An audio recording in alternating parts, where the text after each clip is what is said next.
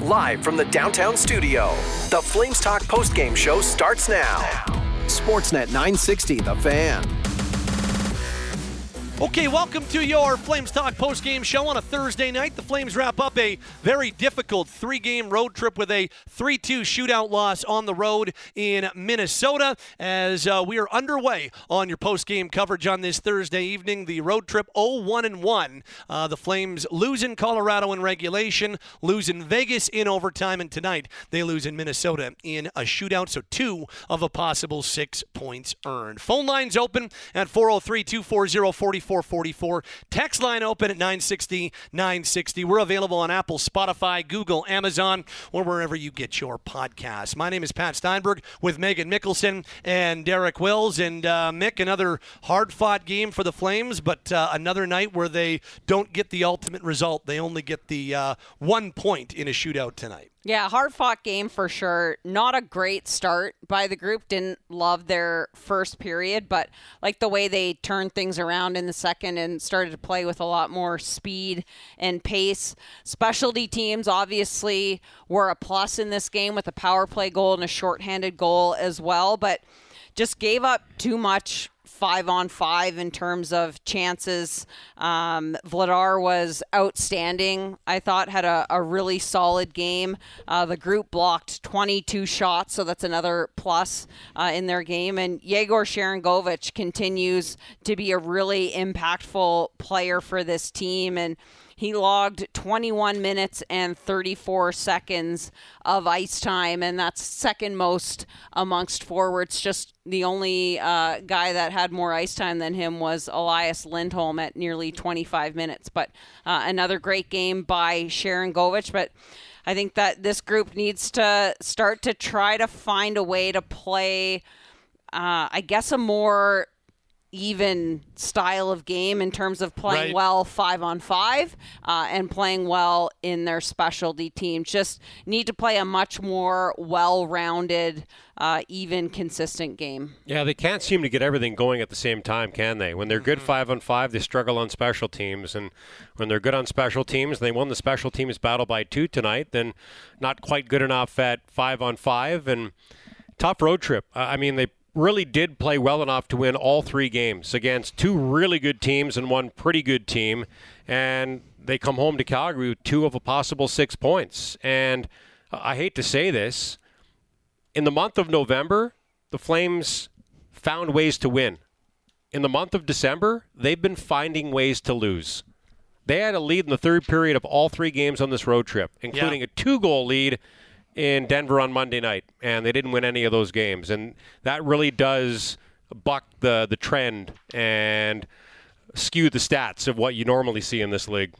So the Flames fall 3 2 in a shootout on this Thursday night to wrap up a three game road trip. They're back on home ice for Saturday when they host the Tampa Bay Lightning and then Monday against the Florida Panthers. It's Pat Steinberg along with you as we continue along on your Flames Talk post game show. Let's head back to Xcel Energy Center in St. Paul where we're joined by Captain Mikael Backlund with some immediate post game reaction. Uh, Mikael, another hard fought one for the group. What did you uh, What did you think of your group's effort tonight? Yeah, after the first period, I thought we were the better team. Um, I mean, it was a tight game, but I thought we, um, you know, we were battling, uh, playing hard, like you said. Uh, it's a tight game. It was like a playoff type game with a lot of emotions out there, and yeah, well, you know, um, it's a tough one. Losing shootout. Um, we really needed this game to finish out the trip.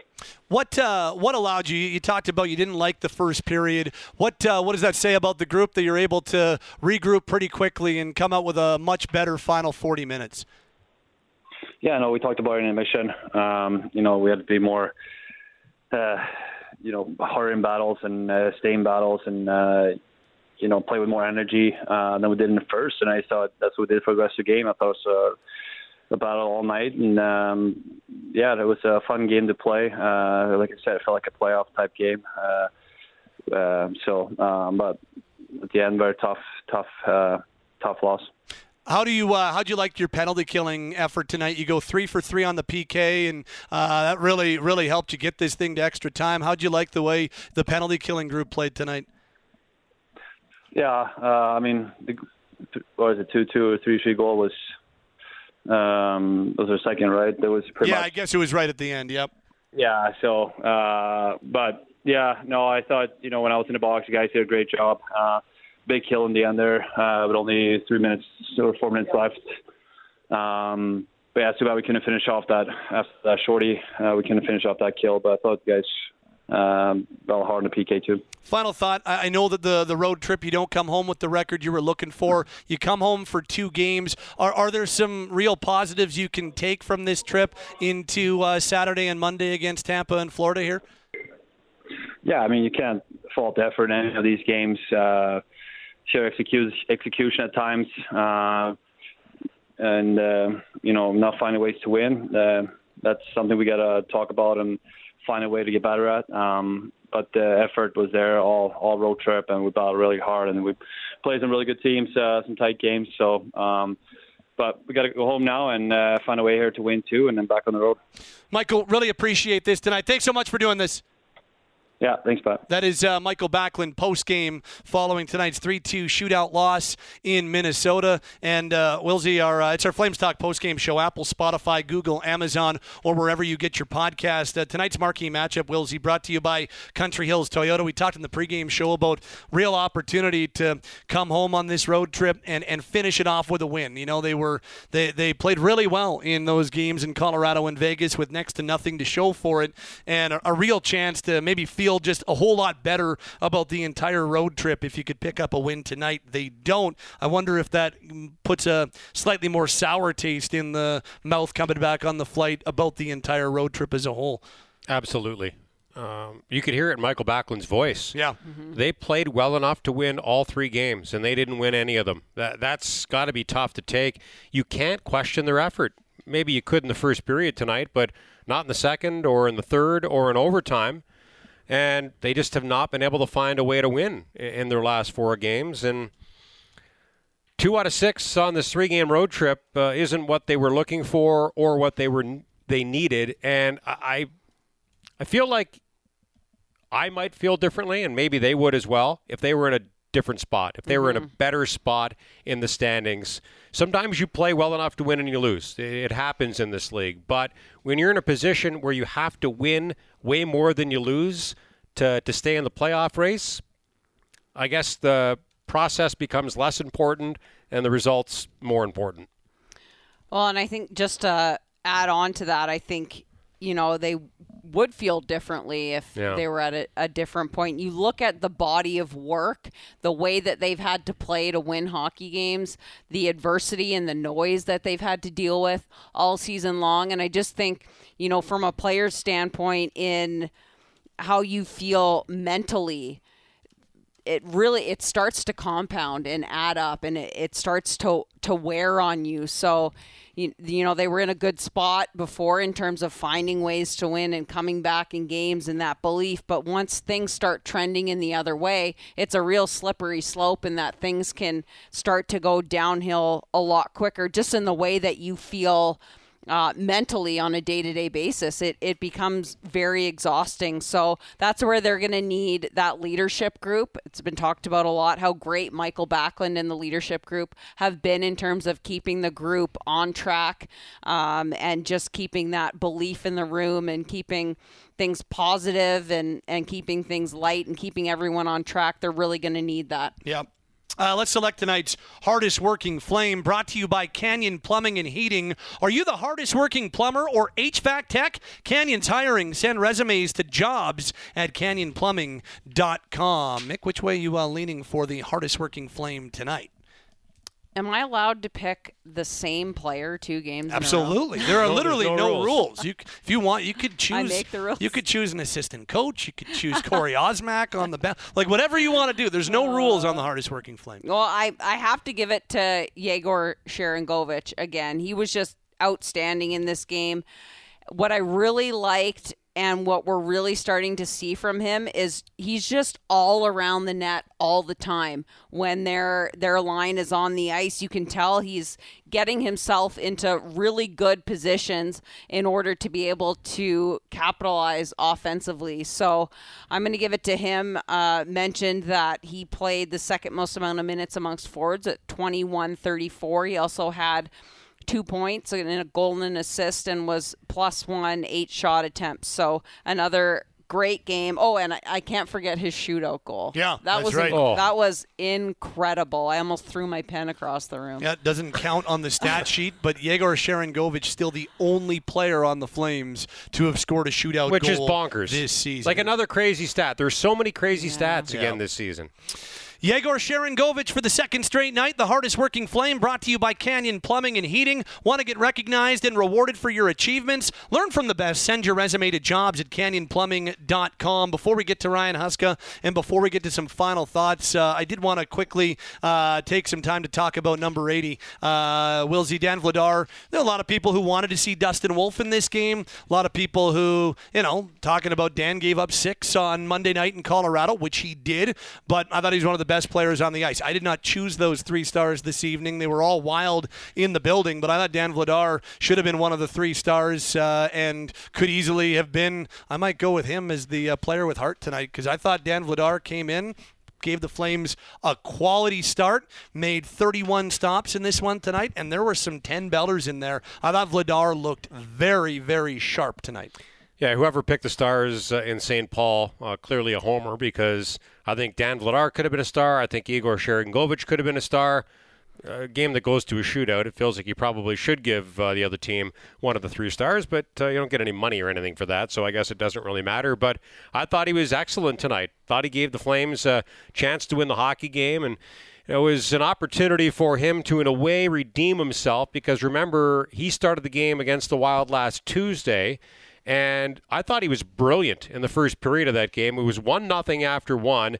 Probably could have been, maybe even should have been three or four nothing through 20 minutes. He kept the minute, and then the Flames gave up a couple of goals early in the second. He got pulled a minute and a half in, but he gets to start against the Wild tonight, and I thought he was one of the best players on the ice. And I was hoping to see Dustin Wolf, eh, only because Dan Vladar has to clear waivers, and Dustin Wolf doesn't have to clear waivers. So I think it's pretty clear that, at least short term, when Jacob Markstrom comes back, Wolf's going to go down, and Vladar is going to stay up, and he's going to have the opportunity to continue to play in NHL games. And I've been pretty impressed with Wolf, so I thought uh, him getting another game would be good for him and potentially good for the Flames. But uh, Ryan Huska decided to go with Vladar. You can't fault the head coach for that decision because the goaltender gave his team a chance to win Yep. this hockey game tonight.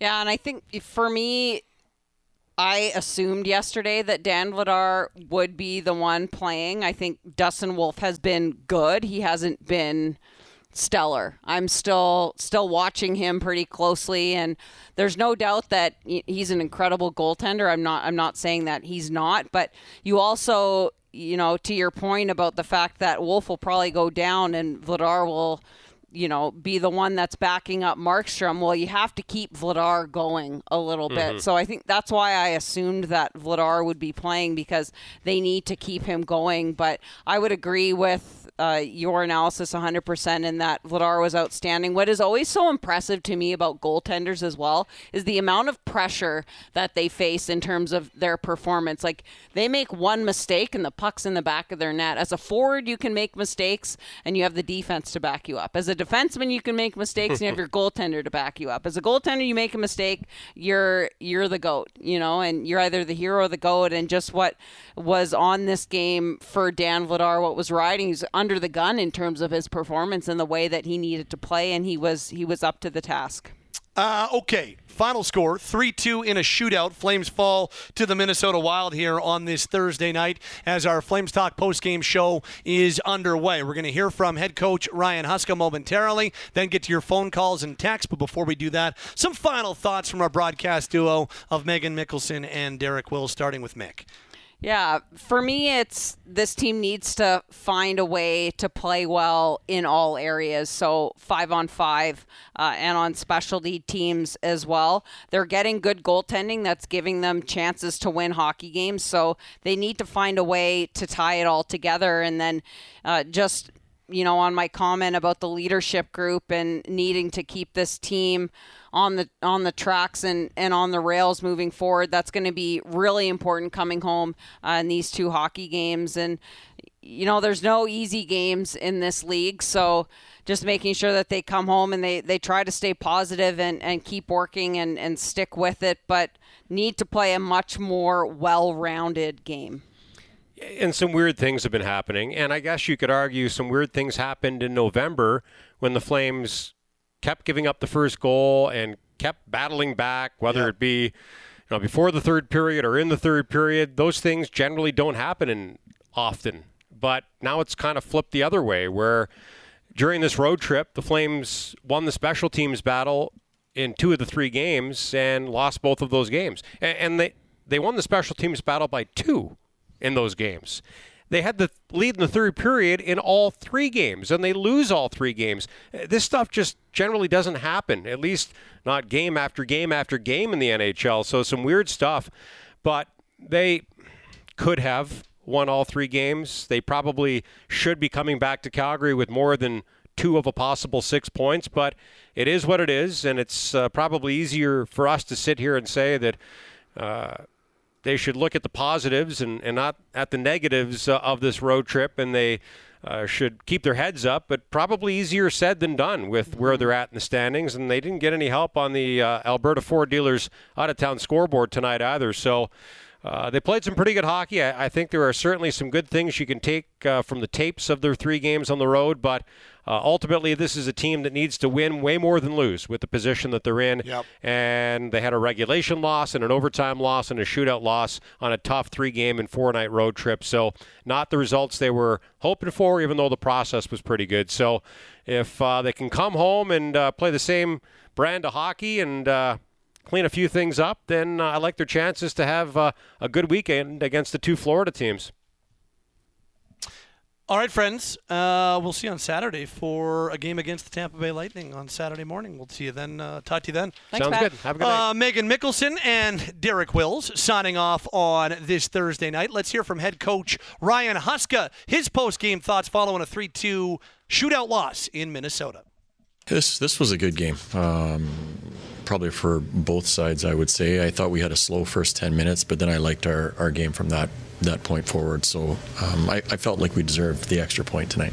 Was it one of those uh, you talk about the early part of the first, but where it started to you know slowly climb in and made it look they seemed like had some of the momentum there through almost the second as well. Yeah, well, I, I think to start the game, I don't know if we were engaged um, physically the way you need to be to play and, and, win games. But then I thought there were some scrums, and um, Marty I thought did a good job of kind of dragging people into the fight a little bit tonight, and it I think it helped get our game going. I was going to ask you, they seemed to be chasing him a couple of times. Yeah. There. Is that that's just part of his game that uh, you know seemed to maybe spark it a little bit? Yeah, he's just he's a he's a competitive young man that just plays and plays hard, and sometimes um, he gets under the skin of, of his opponent, but that's what makes him who he is. Blake talked about um, you, you, know you get the goal shorthanded, but just trying to make sure you. I know it's a power play goal, but mm-hmm. you know avoid that quick, quick uh, rebound. I guess.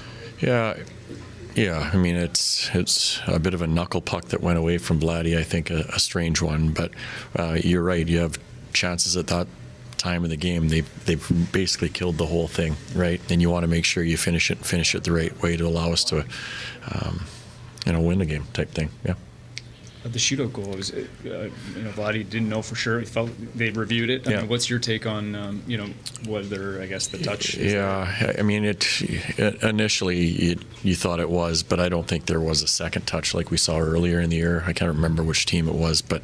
Um, you know, the NHL looks at all those and they determine it was a good goal, so you can't really say much about it. That is head coach Ryan Huska post game following tonight's 3 2 shootout loss in Minnesota. Okay, call now 403 240 4444. Text now 960 960. We'll get to your phone calls and your texts very, very shortly as we continue along on your Flames Talk post game show. We're available on Apple, Spotify, Google, Amazon, or wherever you get your podcasts. Your calls your texts, and a whole lot more as we continue along on a Thursday night. This is Calgary Flames Hockey on Sportsnet 960 The Fan. The Flames Talk post-game show continues from the downtown studio on Sportsnet 960 The Fan.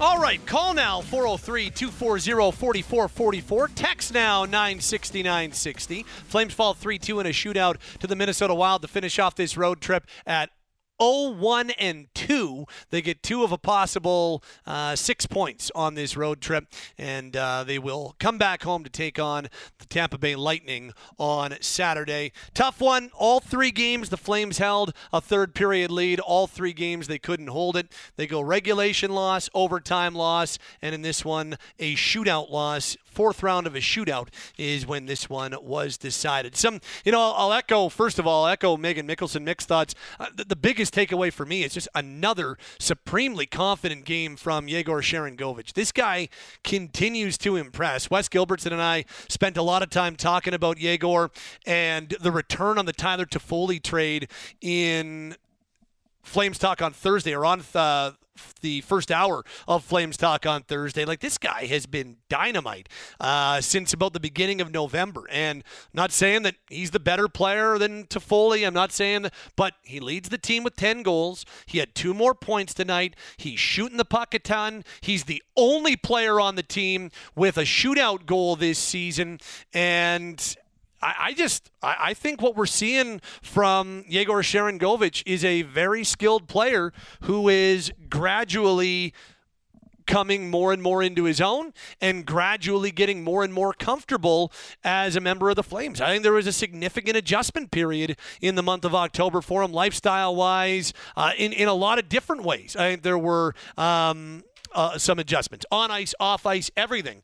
Well, now that that adjustment period is starting to end and he's starting to really feel comfortable both on and off the ice in Calgary, you're seeing you're seeing the things that the Flames really liked in him, and and we played the clip on that hour of Flames talk from Craig Conroy from that late June afternoon when the Flames made the Toffoli trade, and the things that Conroy talked about were his ability to play all three forward positions, his shot, his penalty killing ability, his two way ability, and how He's a guy that uh, they feel if they elevate him up the lineup compared to where he was in New Jersey, a guy that could really flourish and his five on five scoring. Well, all those things we've seen come to the forefront over the last six weeks. He's been one of the real positive stories. You know, you've got the Connor Zary story, you've got Nazem Kadri's uh, reemergence, you've got Martin Pospisil, you've got Dustin Wolf, you've got Blake Coleman. Like there are some definite positives to go along with the Lindholm, Huberdeau, Mangiapane negatives,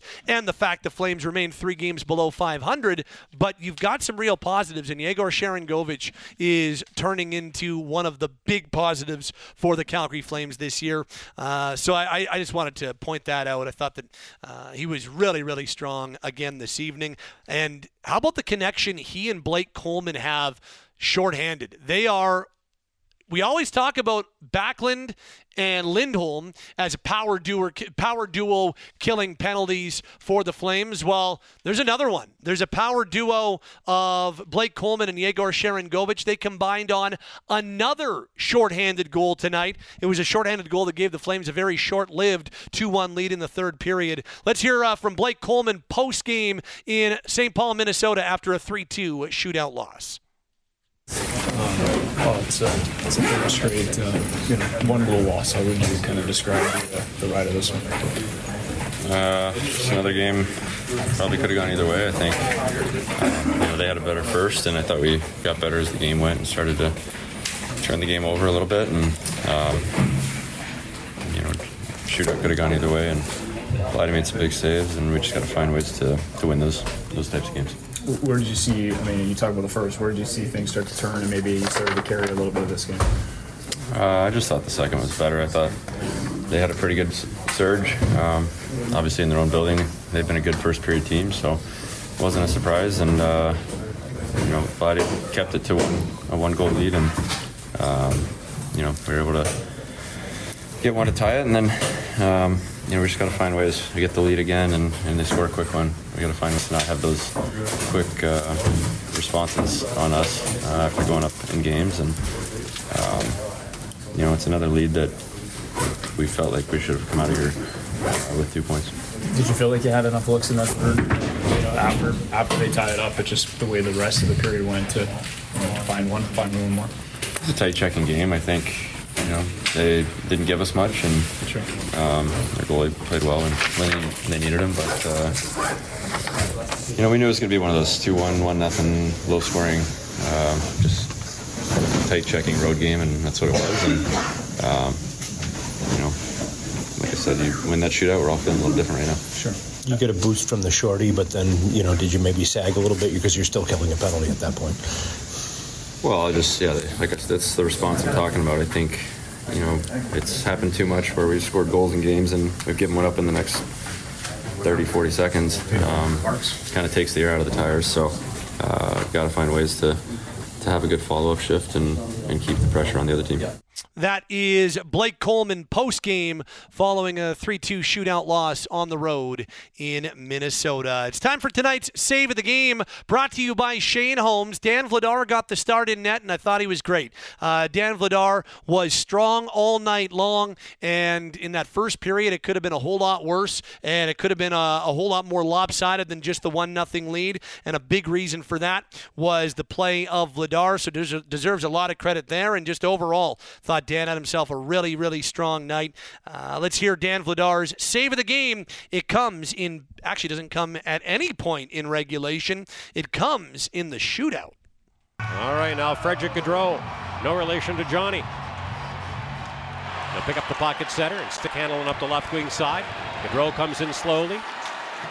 Deeks shoots, and Vladar makes a scorpion save to keep the puck out. Wow.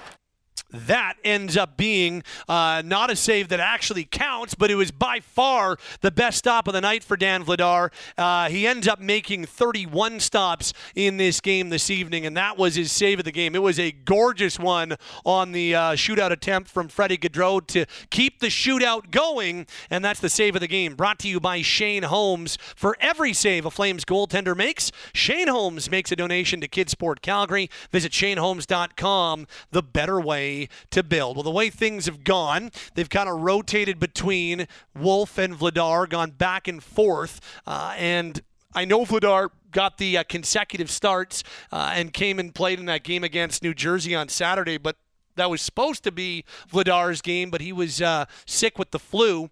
So couldn't go and backed up in that game, and they went with Vladar instead. So I guess what I'm interested to see.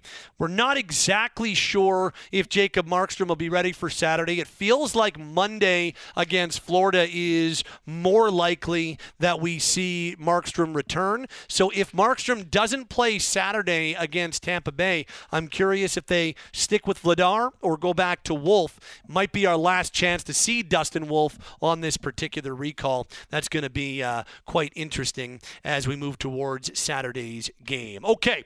Uh, text lines open at 960 960. And uh, let's dive in right now. Let's uh, start with Nathan, who says, Hard fought game tonight, Pat. Could have gone either way. Thought the boys battled hard, felt a bit like a playoff game.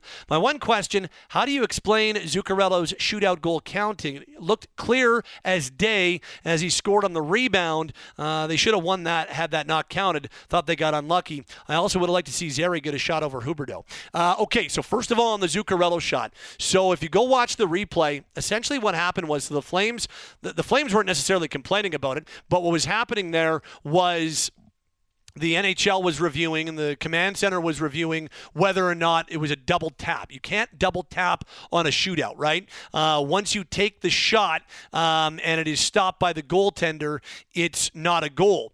But if you go look at the replay, it is you're allowed to double tap it if it doesn't hit the goalie. So I'm looking at the replay right now. Zuccarello misses it. It never touches Dan Vladar. The puck never touches Dan Vladar. So essentially what happens is because it never touches him, at least the way that I understand it, is that Zuccarello is able to get that second tap on it. Um, so that's why I believe that shootout goal counted after review, um, which is by the book as far as I understand. Uh, this says, why would Huska pick Huberdeau? Talking about the shootout.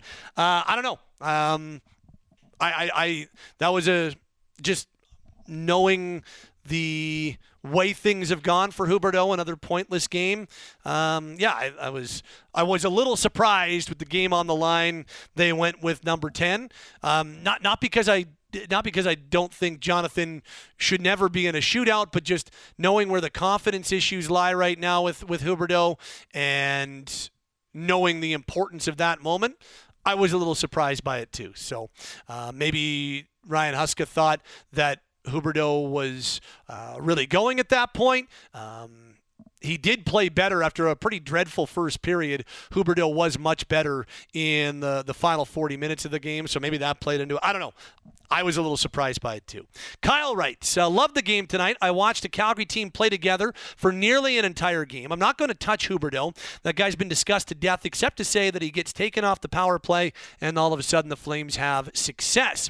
It was a hard fought, good hitting, emotional game. The team needs that emotion. They need the aggressive play in the neutral zone. The constant pressure is the hockey that works for them. The last three games, we've seen Kadri uh, have standout performances Vladar, Wolf, Andersson Weegar, and Sharangovich as well. The team's playing together in a predictable to each other fashion. If they keep this pace up, the wins will come and the season will start to tighten up for them. This is the game we've been asking for since 2020. Just hard work. The rest will come. Great game game. That comes from Kyle, very positive. Uh, Max says, Flames need to figure out what their plan is in overtime. They look tired and super disorganized. Got to win them in overtime and avoid the shootout. I mean, yes, if you can do that, that would probably be um, the way to go because shootouts not so good for the Flames. They're uh, 0 4 in shootouts this year. Uh, they are 3 0 in overtime prior to Tuesday. They're now 3 1. So they were 3 0 prior to Tuesday's overtime loss in Vegas.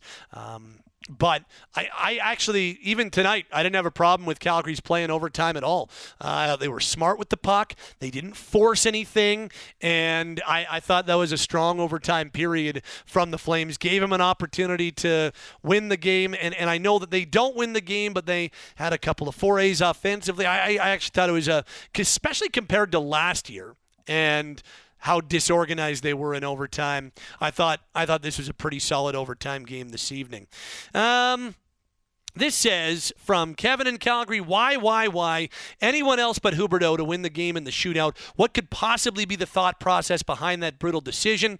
And with all his giveaways and a lot ending up in Calgary's net, why does he dress in, dress game in and game out? He's a liability, and anyone else wouldn't be playing. This is going to be a long eight years. Stephen Red Deer says, why in God's name, why would Huska pick Huberdeau in the shootout? The man has absolutely stunk all season, and yet he picks him in the shootout. I'm so sorry, but that is just bad coaching. The Flames desperately need every point in the standings they can get, yet Huska picks Huberdeau in the shootout. Absolutely mystifying. Um, I, I have, I've, there's a few of these texts that are similar to the last two. Uh, this says, why does Huberdeau keep getting a shootout spot? He doesn't know what to do with the puck when his teammates are there to help. Why would he know what to do with it when he's by himself? Frustrating. This is uh, this says, what is coach doing with putting Huberdeau out on the shootout? He should be fired. What's wrong? Anyone but him. Uh, Stafford's in with Wetaskiwin tonight.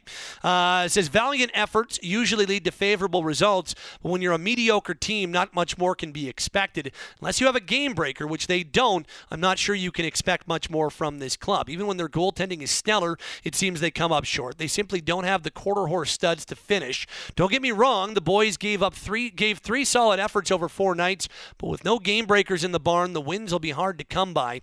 We're optimistically a 500 club, and that's not good enough to get you where you need to be. Question How many games have the Flames won when their goalie puts in an above 900 game? I don't know that off the top of my head. I, I would imagine probably more than when their goalie's been below 900. But I don't I don't have that one Stafford uh, right off the top of my head. Uh, this one from Mike. A direct turnover by Huberdeau caused a goal. Why then is he on the ice for overtime? And why is he on the ice for the shootout? He's done nothing to deserve that ice time. Uh, this from Mike in Regina. Huberdeau with a horrible turnover to give the Wild the 1 0 lead. And then with the game on his stick, he puts that attempt on net. You could make a case Huberdeau lost this game. The hard truth hurts, but while he's a flame, this team will not get over the hump. Uh, this reads, they're done. Conroy's got to get busy and start moving pieces out here quickly. Get the rebuild going. It's a mess. Without the loser point, it would be worse. Uh, this reads again, you can't fault the effort of this team. Dubé looked the best he's looked in two months. Sharangovich looked really good again. Vladar was excellent, and that Scorpion save was crazy. Then again, nothing from the usual suspects. Huberdeau's terrible board work on the first goal was typical of his tenure in Calgary.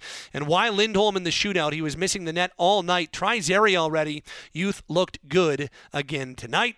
Uh, this reads, I'd rather Nick Ritchie come back for a shootout than watch Huberdeau take another attempt. That guy is a world class choke artist. And finally, from Seb in Mackenzie, disappointed with the loss, but I'll focus on one huge positive. Sharky's found his game with this team. This is a gauntlet of a week, and I'm holding out home, hope the Flames, uh, the games before Christmas can get them closer to 500. Also, am I wrong in thinking this team might have more shorthanded goals in their last half dozen games than power play goals?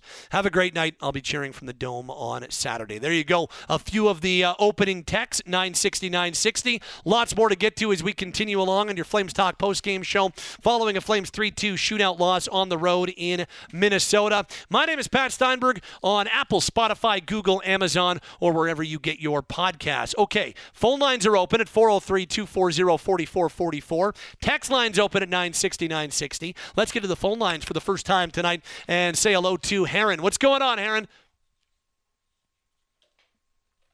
Hey, Patty. Uh, I got one question for you. Yes. I think all this team needs is actually a little bit of brass bonanza. I mean, they're down in the dumps. I know you don't do brass bonanza unless it's something special, but I I've been listening to you guys since 2007. I remember when Brad Stuart got traded. Listen to Rob Kerr all night long when I was eight years old. I think we just needed a little pick me up. I think we need some brass tonight. I can't do it. It's breaking the rules. You can't. First of all, you can't do brass bonanza on this show um, when uh, you're below 500. Uh, so that is the number one rule, uh, and they're currently three games below 500. I, I, just can't do it tonight, Heron. I, I appreciate I appreciate the faith in the song. I just it, it I, I can't do it tonight. And also because of the, the our format change and when we become real podcast heavy, I don't even think I can play it on the uh, on the program. Um, if they if they win a big game, make the playoffs, or every time they win a playoff game, then you're guaranteed. I just I can't do it tonight. I understand, Patty, but I mean maybe a little Christmas gift for us back down south in Calgary. I mean, I don't know. We we got to change the tide. I think we need a little brass from Patty. That's all I'm saying. A little Christmas gift early. I'll think about it, Heron. I just don't think I can do it. I'm a pretty big stickler for the rules. See what I, and I also need Patty. to I also need to look into uh, whether or not I can even play that on Flames Talk podcast. I got I had to look into good, the actual. Patty. We love you. Thanks, Heron. Appreciate and you know what? I appreciate you thinking positive. That's good. That's a good way to kick it off. Go Flames, go baby. Have a good night, man. I do appreciate the uh, the faith in the horns of Brass Bonanza. I just got to go see if it's a licensed song or not because I get in trouble if we play licensed music on podcasts. 403-240-4444 is your phone number. Following a 3-2 shootout loss on the road in Minnesota. Flames have now lost four in a row. They go 0-1 and 2 on this three-game road trip. Kyle is up next. What's up, Kyle? Hey, Pat. How you doing? I'm okay, man. How are you? Doing well, thanks. That Heron guy, he seems like a good guy with that brass bonanza thing. Uh, too bad we can't play it, but I uh, we appreciate uh, everything you do. Um, just wanted to say, I know it's been talked about in the text messages that you guys got about the Huberdeau shootout. Mm-hmm. Uh, your highest paid employee is your worst employee and you reward him with an opportunity like that. I don't get it. In my line of work, that doesn't happen.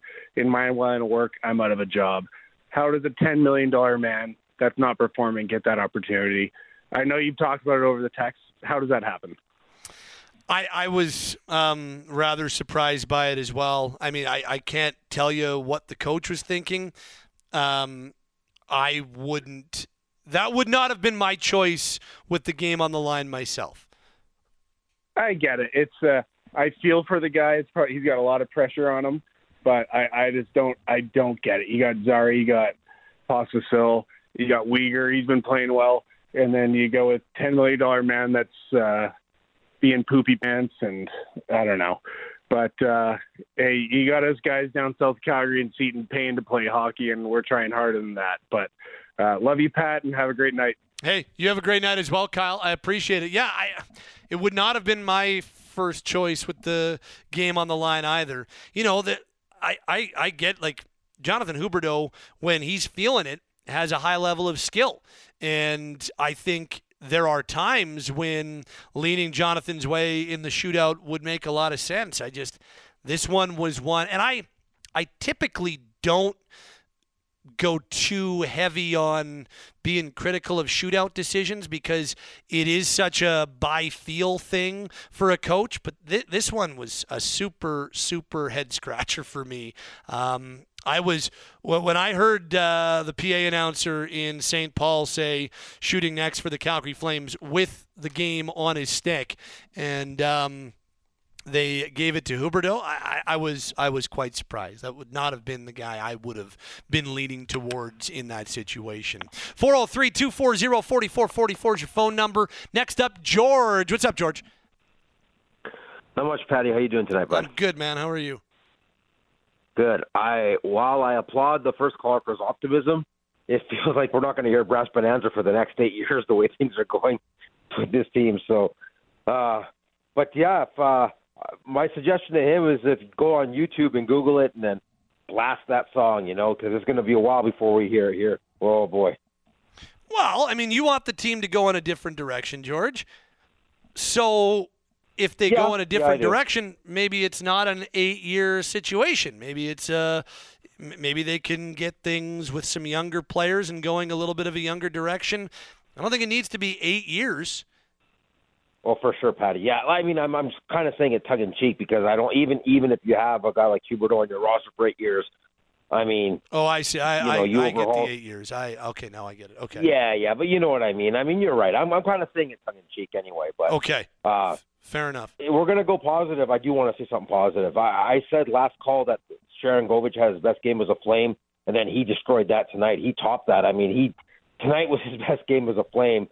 He was all over it. Just man, I hope he can keep it up, Patty. I really do because I just I'm I'm falling more and more in love with this player every time I see him play this month. It's just he's he's really really impressed me. Really impressed me. Like uh I love everything about his game right now. Every every single aspect of his game, his two way game, his scoring ability, his passing ability, his play on the penalty kill. Like bravo to him. Like good on him. Like honestly, like he's been, you know, there have been bright spots on this team this year, but and he's been a, a large one here in, in the last, uh, you know, in the last month especially. So so kudos to him. Well, I mean, it's it's been it, it took him some time to uh, get comfortable, but he is tied for the team lead with seven even strength goals. Uh, you add in two shorties and a power play goal, and he's up to ten on the season uh, overall. Um, so he's got the seven shorthanded, uh, seven even strength goals this year. Uh, Tyler Toffoli's got eight, and and I just the the whole idea there's been a lot of well Craig Conroy got completely fleeced in the in the Tyler Toffoli trade which I, I've really tried to push back on um, as much as possible because I just I I never felt that way from the get go and certainly what we're seeing right now like that doesn't look like a team that's been fleeced. It looks like a deal that's worked out really nicely for both sides the the the Devils are a team that feels like they're in a closer contending window than than the Flames are. Toffoli was looking for a long-term deal here, and that wasn't going to make sense for the Flames. So I, I think they may, and the Flames also got a third-round pick and a guy that um, just ended up being named the Rookie of the Week in, in his college conference as a freshman, and uh, Aydar Suniev's looking really good. And the Flames, I know, are really, really excited about what he can can be all about. I just sometimes sometimes there doesn't need to you don't need to have a hot take on every trade and say that oh well this team got fleeced and this team clearly lost. You know sometimes trades can be beneficial for both sides. The Devils got the best player right now, and he's fit in nicely there. The Flames got the younger player by six years, and who now has almost as many even strength goals as Toffoli does, which is exactly what Craig Conroy talked about when they acquired him. They got team control on him, and they got the third round pick. I, I think it's worked out really nicely for both sides. Yeah, look, admittedly, I didn't like the trade when it happened too, but it's looking a whole lot better. I mean, you got can't deny that right now, and this is from someone who didn't like the trade when it first happened either. So you know, I, I'm admitting that you know I've turned a corner on that so far too. You know, I, I mean, facts are facts, right? And you're right. Everything everything you just said, you're you're 100 percent right, right so far. So I just hope it continues, both for the team's sake and for the player's sake, because I like Right. the player. So, you know, good on him. Good on him. Honestly, um, I didn't want to do it, Patty, and I've been honestly, I've been actively avoiding talking about him, but I, I can't. I, I got you tonight. I mean, I don't like honestly, I don't like piling on the guy. But with Huberdeau, you know, it's one thing when you're not producing and putting up points and the contract and all that, et cetera, et cetera. Fine, okay, right? It's another thing when you're actually costing your own team goals, like that first Minnesota goal. And then, no one's brought this up, but did anyone not notice he missed a wide open net again tonight when the, the goal that they reviewed because they thought it may have went in, but you couldn't conclusively see it? Which I agree, you can't call a goal because you didn't see the puck cross the line. But the guy had a wide open net, and and it just he missed. I I don't I've I've been watching hockey my entire life, and I honestly can't remember seeing someone miss a wide open net twice in one week. I was just losing it. I was like, what is happening right now? There is um, there's a significant. I, I I think there is a significant confidence issue right now with Jonathan, um, and I think you're talking about a guy that is really trying to figure out like, okay, what what am I, and how do I for for a guy who everything I don't want to say came easy, but for a guy that was used to being a very has has always been a very productive player at every level and in the NHL and especially the last number of years prior to joining the Flames he's been an extremely productive player in this league.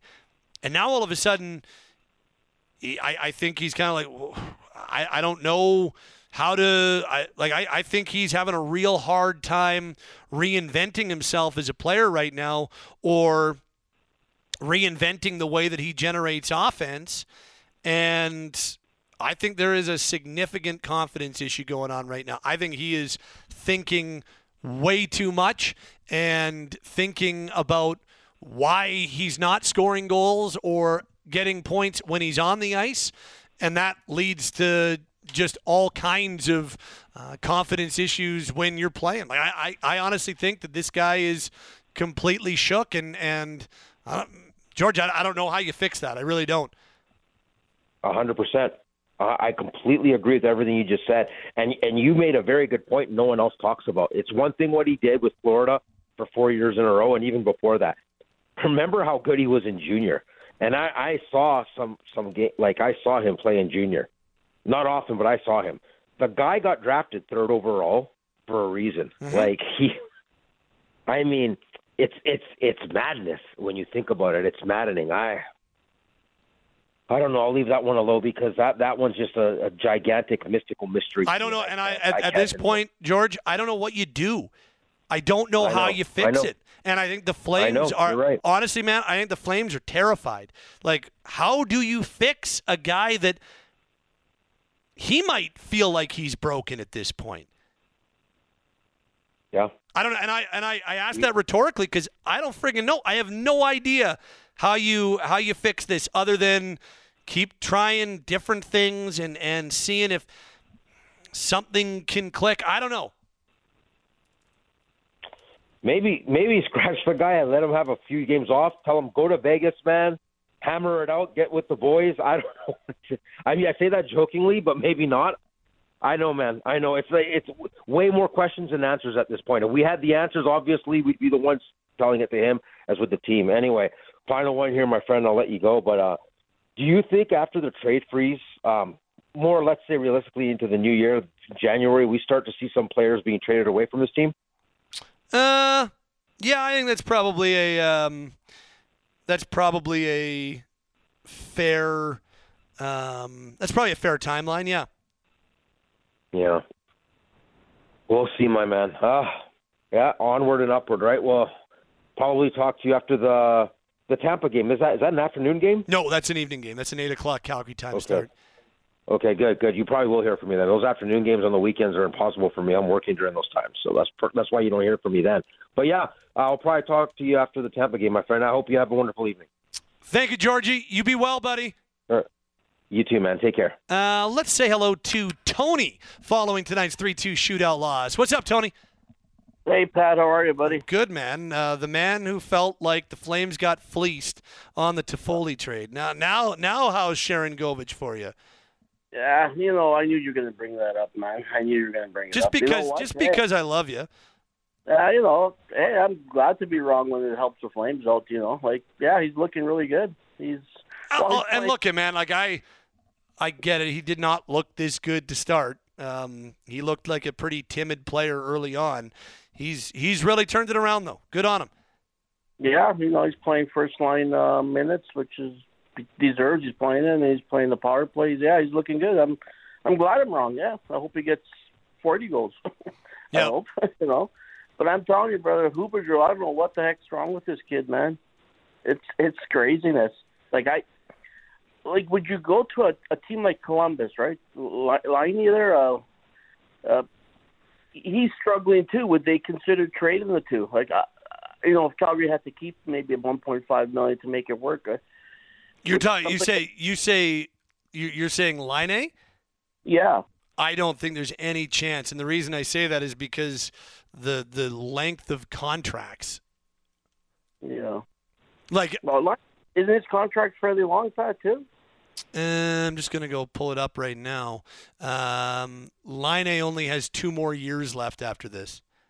Oh, okay, yeah, that's not going to work. But I'm trying. I, I don't know what they have to do. Maybe he needs to go talk to someone. Like this, you can't go from being a an all star for, you know, before he came to Calgary every year, basically. it's like it's it, it's you know it's crazy. Like you know, if you think of it, the Flames they're not doing that back. They've lost two hundred point guys. You know, and you know, so you're thinking Hubjo would take up the slack of it, but he's not. It's just, it, it's crazy. And Lindholm, I don't know what he's doing out there. It's like look, it's proven that maybe I always thought Lindholm carried that line with Gaudreau and and um Tkachuk, but uh, I was completely wrong. I was just, it, it's a, I think the other two guys made him look at, or he just he just doesn't want to be here anymore. You know, it's like craziness, but you know, it, it, these guys don't want, the sooner you get them out, the better. I'm thinking, like you know, uh, like even if they did make the playoffs, Pat, what, what are they going to do, brother? They're gonna, it's, it's not gonna, it's not gonna end well. But I, I really know. This team's so confusing because they seem to play good against these top teams, even against Vegas and against um, Colorado. I thought they played pretty good. Like it could have went either way. you know what I mean? Like it, it's just weird, brother. I don't know. Like, and I would have given Coronato a chance. Like, what? Because he played one bad game. I didn't think he played that bad. Look at Ruzicka. What has he been doing? This this guy hasn't done anything all year, and they keep playing him. Put Coronato in. Well, uh, you know, he's. I think the guy hit the goalpost. If he would have scored that game, they would have said, "Oh yeah, we're gonna keep playing him." Like, how bad did he play? Hubjo assisted on the first goal for for Minnesota. Like, I don't get it. You know, I, I don't know, Pat. Like, I, I, I Tony, I, I honestly don't know what to tell you at this point because I, I'm a big fan of Jonathan Huberdeau. He's a very easy guy to cheer for. I really want him to do well, and yet I don't know what to say. I mean, as I said, he he's bordering on looking like a, a you worry at this point that he's unfixable. That's that's how bad it's gotten. And I'm not saying it is. And there's still seven and a half years to go on the contract. Yeah. But like it, it's I know the Flames organization is terrified because of what is committed here. And as a Flames fan, I, I get it that you're like, what do you do? And I, I'm starting like I'm not starting. I I'm completely out of potential solutions. I I don't know at this point. Like you bring a, a another like Duclair in. You bring I don't know, but maybe bring Duclair in. But like I said, I wouldn't give up anything to get to Duclair. That's why. That's why I say if they want to do something like that, wait till the summertime. You don't need to. You don't need to go and give up a pick to bring in Duclair now. Um, you can wait and overpay him in the summer. If they're going to go in a younger direction, then they're going to not be as worried about the salary cap. And if they're not going to be as worried about the salary cap, then you can go and overpay a guy like Anthony Duclair for two or three years. And uh, and when I say overpay, I mean you can offer him more than he'd get elsewhere, and maybe offer him another year because eh, maybe that can get Huberdeau going a little bit while some of your younger players start to get up to speed as well. That I just don't think trading for Duclair and giving up a mid-round pick makes a bunch of sense right now. Okay, Pat. Okay, how about not a pick, but how about a roster player like like Ruzicka or or Dub or Dubé or someone like that? Like you're not giving up uh, you're giving up an asset, but you're not giving up a draft pick. Would you consider doing something like that? I still wouldn't. I, I would. I would still go try try to see if you could find somebody in the off season, whether it's Duclair or somebody else that you think would be a good target to play with Huberdeau. I that would that was just that would just be me. I guess I, I would I would um, dislike it less if it was something like that, but I feel like still a um, trying to sign him in free agency might be the way to go. Yeah, maybe like a Kadri. I'm happy with Kadri. Like he's playing good. This He's been year. great. He's been great. Like he's been. This is what I expected from him. He's doing really good. You know. He's, okay, well we'll see what happens, Pat. Like uh, at least Tampa did us a favor. They beat Edmonton tonight, so that's good. You know, so we'll see what happens Saturday, brother. All right, buddy. You be well, Tony. Yeah, you take care. Thanks, man. Uh, phone lines at 403 240 4444 following a Flames 3 2 shootout loss in Minnesota. It's uh, Pat Steinberg along with you on your Flames Talk post game show as we say hello to Anand. What's up, Anand? Good evening, Patty. How are you? I'm okay, man. How are you? Yeah, I'm okay too. Yeah, definitely another uh, tough fought game by the boys. Uh, definitely, I was happy that it didn't go too out of control like the last game we played against Minnesota Wild. I had a little fear, uh, but I'm glad the boys uh, stuck along and took it till at least till uh, shootout. So, uh, good for that. I am impressed by Sharangovich, first of all. He is amazing. Uh, I like to call him the nickname of Sharangovich, so he has been amazing for us. Uh, Nazem Kadri, amazing too. Uh, Connor Zary, awesome too. Even, um, yeah, my question or concern again with Huberdeau, I know we have been talking uh, about it already. But what do you think? Uh, like uh, earlier, George said maybe giving him a, a rest game, couple of days, and then bringing in Coronato or somebody. Would that be a possibility? Or maybe trying Huberdeau with uh, Zary and Pospisil fill and shift around Kadri for a couple games. Do you think any of those options could work? Potentially, yeah. I mean, I, at this point, I, I don't know if any of that would work, but I I'm also I think anything that you try, you could say, yeah, I, I guess give that a try. All right, and uh, yeah, we didn't. See, I didn't hear much of uh, tonight on the ice. Uh, what did you think of his play? Did he play uh, too good, or what do you think about his play tonight? He played 9-14 tonight. Thought that line was strong in the first period, and then kind of faded as the night went along. All right, gotcha. And uh, do we have any update on Chris? I know he came back to Calgary, but uh, do you think he'll be ready to play soon or no? I, I don't think it's um, a super long term thing. Um, but I also I, I, don't know if he'll be ready for Saturday, but I, I don't think that we're talking about like a, a really, really long term thing either. All right, and last question. I know earlier in the uh, pregame you said uh, Markstrom is almost ready to come back. So do we see Dustin Wolf uh, for another game? Do we see Dan Vladar or do we see Jacob Well, Jake, I, I, I, I think Jacob is close. Um, so if it's not Saturday, it's probably Monday. So we'll just see what they decide to do. But Markstrom is is very close. Just depends on if they decide to go with him on Saturday, if they feel that he's uh, fully ready, or if one more game uh, and a couple more practices might do him well. Uh, and and honestly.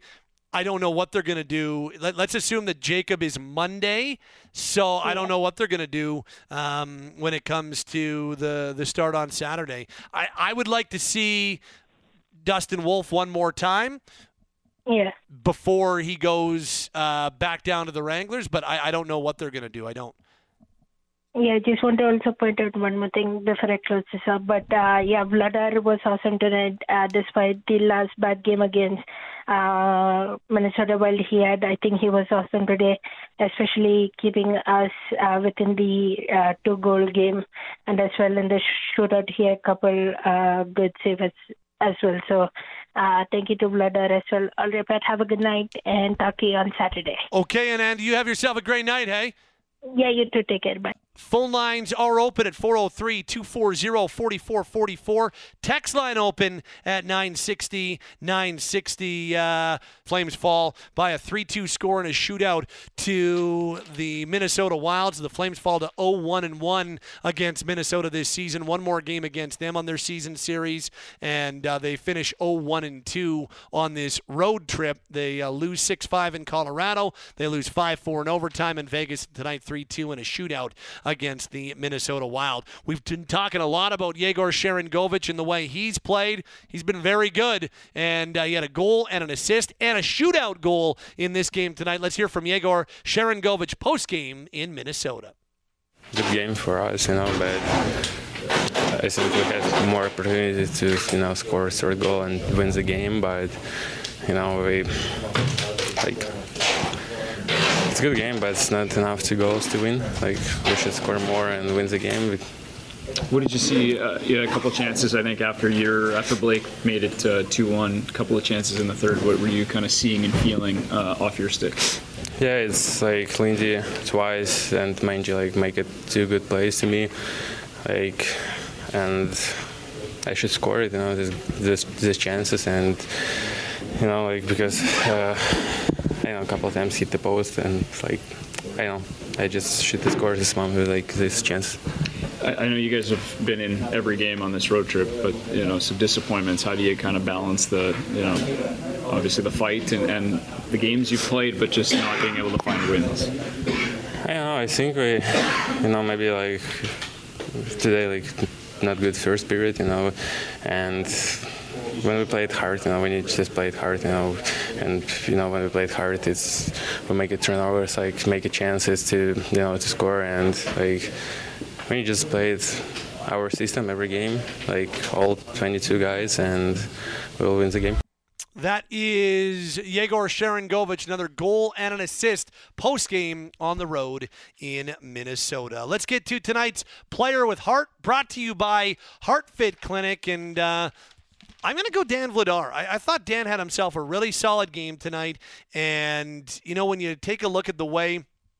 Um, the way things have gone for Dan in, in a lot of games this year, uh, maybe has not been, maybe have not gone, uh, maybe hasn't had his best outing. There's been some nights where he's let in some softies. Uh, there was a six goal outing his last start Monday in Colorado. I thought this is one of Vladar's best starts of the year. This one or the Vegas game at home. I, I thought Ladar was dialed tonight. Uh, there were no softies, that's for sure. The two goals he allowed, can't put those ones, like I don't think you look at those and say, well, uh, Dan should have those.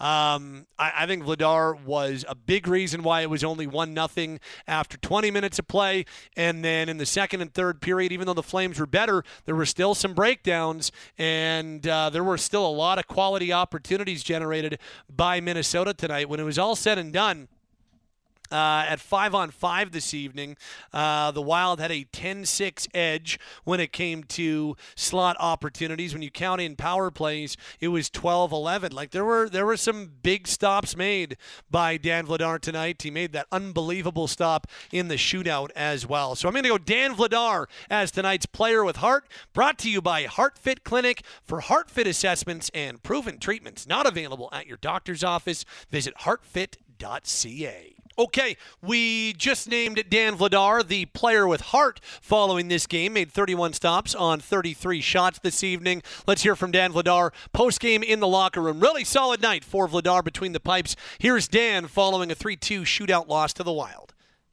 Mean, uh, I made a poor puck play in the first period, right? Like, you know, then quick two on one, and uh, obviously nice shot, but you know, down one nothing again. And uh, I mean, guys did a great job in front of me tonight. I thought we were the better team, and we deserved those two points. And obviously, in a shootout, it's like a lottery, right? Like they got a bunch of skill guys, but you know, it's just what it is. Like. Uh, just for me, I gotta still, still stay stay with it and uh, you know just keep doing the same things and hopefully the results are gonna come for me. Obviously, made some big saves all the rest of that first one. Did you see the game kind of shift? It you know looked like you guys kind of took some momentum over you know in the midway for the second. Yeah, that's why I'm there. Right, like obviously uh, last couple of weeks weren't great from my side, so you know I was just trying to back get back on track as, as soon as I uh, as soon as I could, and uh, you know I was just doing all, all the best, working hard um, on the ice, off the ice, and just doing everything so so uh, I can I, I can perform well. All right, so you know just the results are still not there. So I'm hoping you know if I'm gonna get a, more chances, I'm I'm just gonna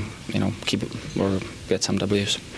I mean, obviously they, they tie it up real quick right after you guys take the lead in the third. But what um, you know, what did you see as the rest of that period went on, and just in front of you as, as you guys kind of you know drew it off? Um, you know, like they're they're a pretty good team too, right? They got those two top two lines. They can make some plays. So, but I, I thought that every time they were out there, like our urgency was unreal, and guys were, you know, I had a couple couple of rebounds that guys cleared, and you know, even even though they had maybe a couple of tips, like still, you know, it popped in front of me, and guys just put it in a corner. So, I thought uh, we played really well defensively tonight. We just, you know, couldn't couldn't bury. Like their, their goalie made some some nice saves, but you know, as I said, I thought I thought it we deserved those two points. Yeah, shootout goes either way, obviously. But uh, what did you feel or see on the Zuccarello chance where you know they went back and reviewed it afterwards, but looked like it might have hit your stick? Yeah, I thought I thought I hit it with my pedal. Like it was a similar play like um, in Toronto against Marner. Like I thought I hit it, but you know I gotta go see it. Like I was at that moment, I was pretty confident that I hit it. It went back to him and uh, went off his shin pads. But I gotta look into it, and obviously you know the guys with the cameras they see better than I do, I guess. So.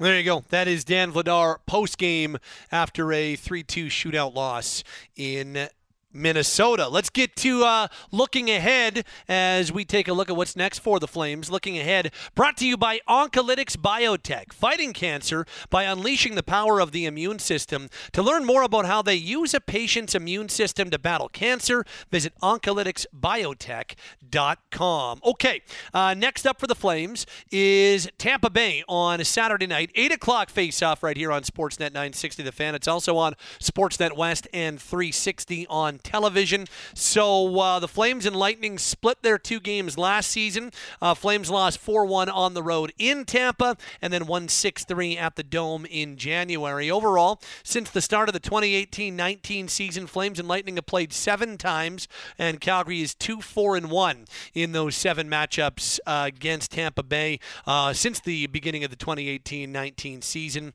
Uh, so that is next up for the Flames. The Lightning on Saturday. Then a two game homestand wraps up Monday against the Florida Panthers. And then a road trip begins one week from tonight, next Thursday, uh, against the Anaheim Ducks. That is looking ahead. Brought to you by Oncolytics Biotech, fighting cancer by unleashing the power of the immune system. To learn more about how they use a patient's immune system to battle cancer, visit oncolyticsbiotech.com.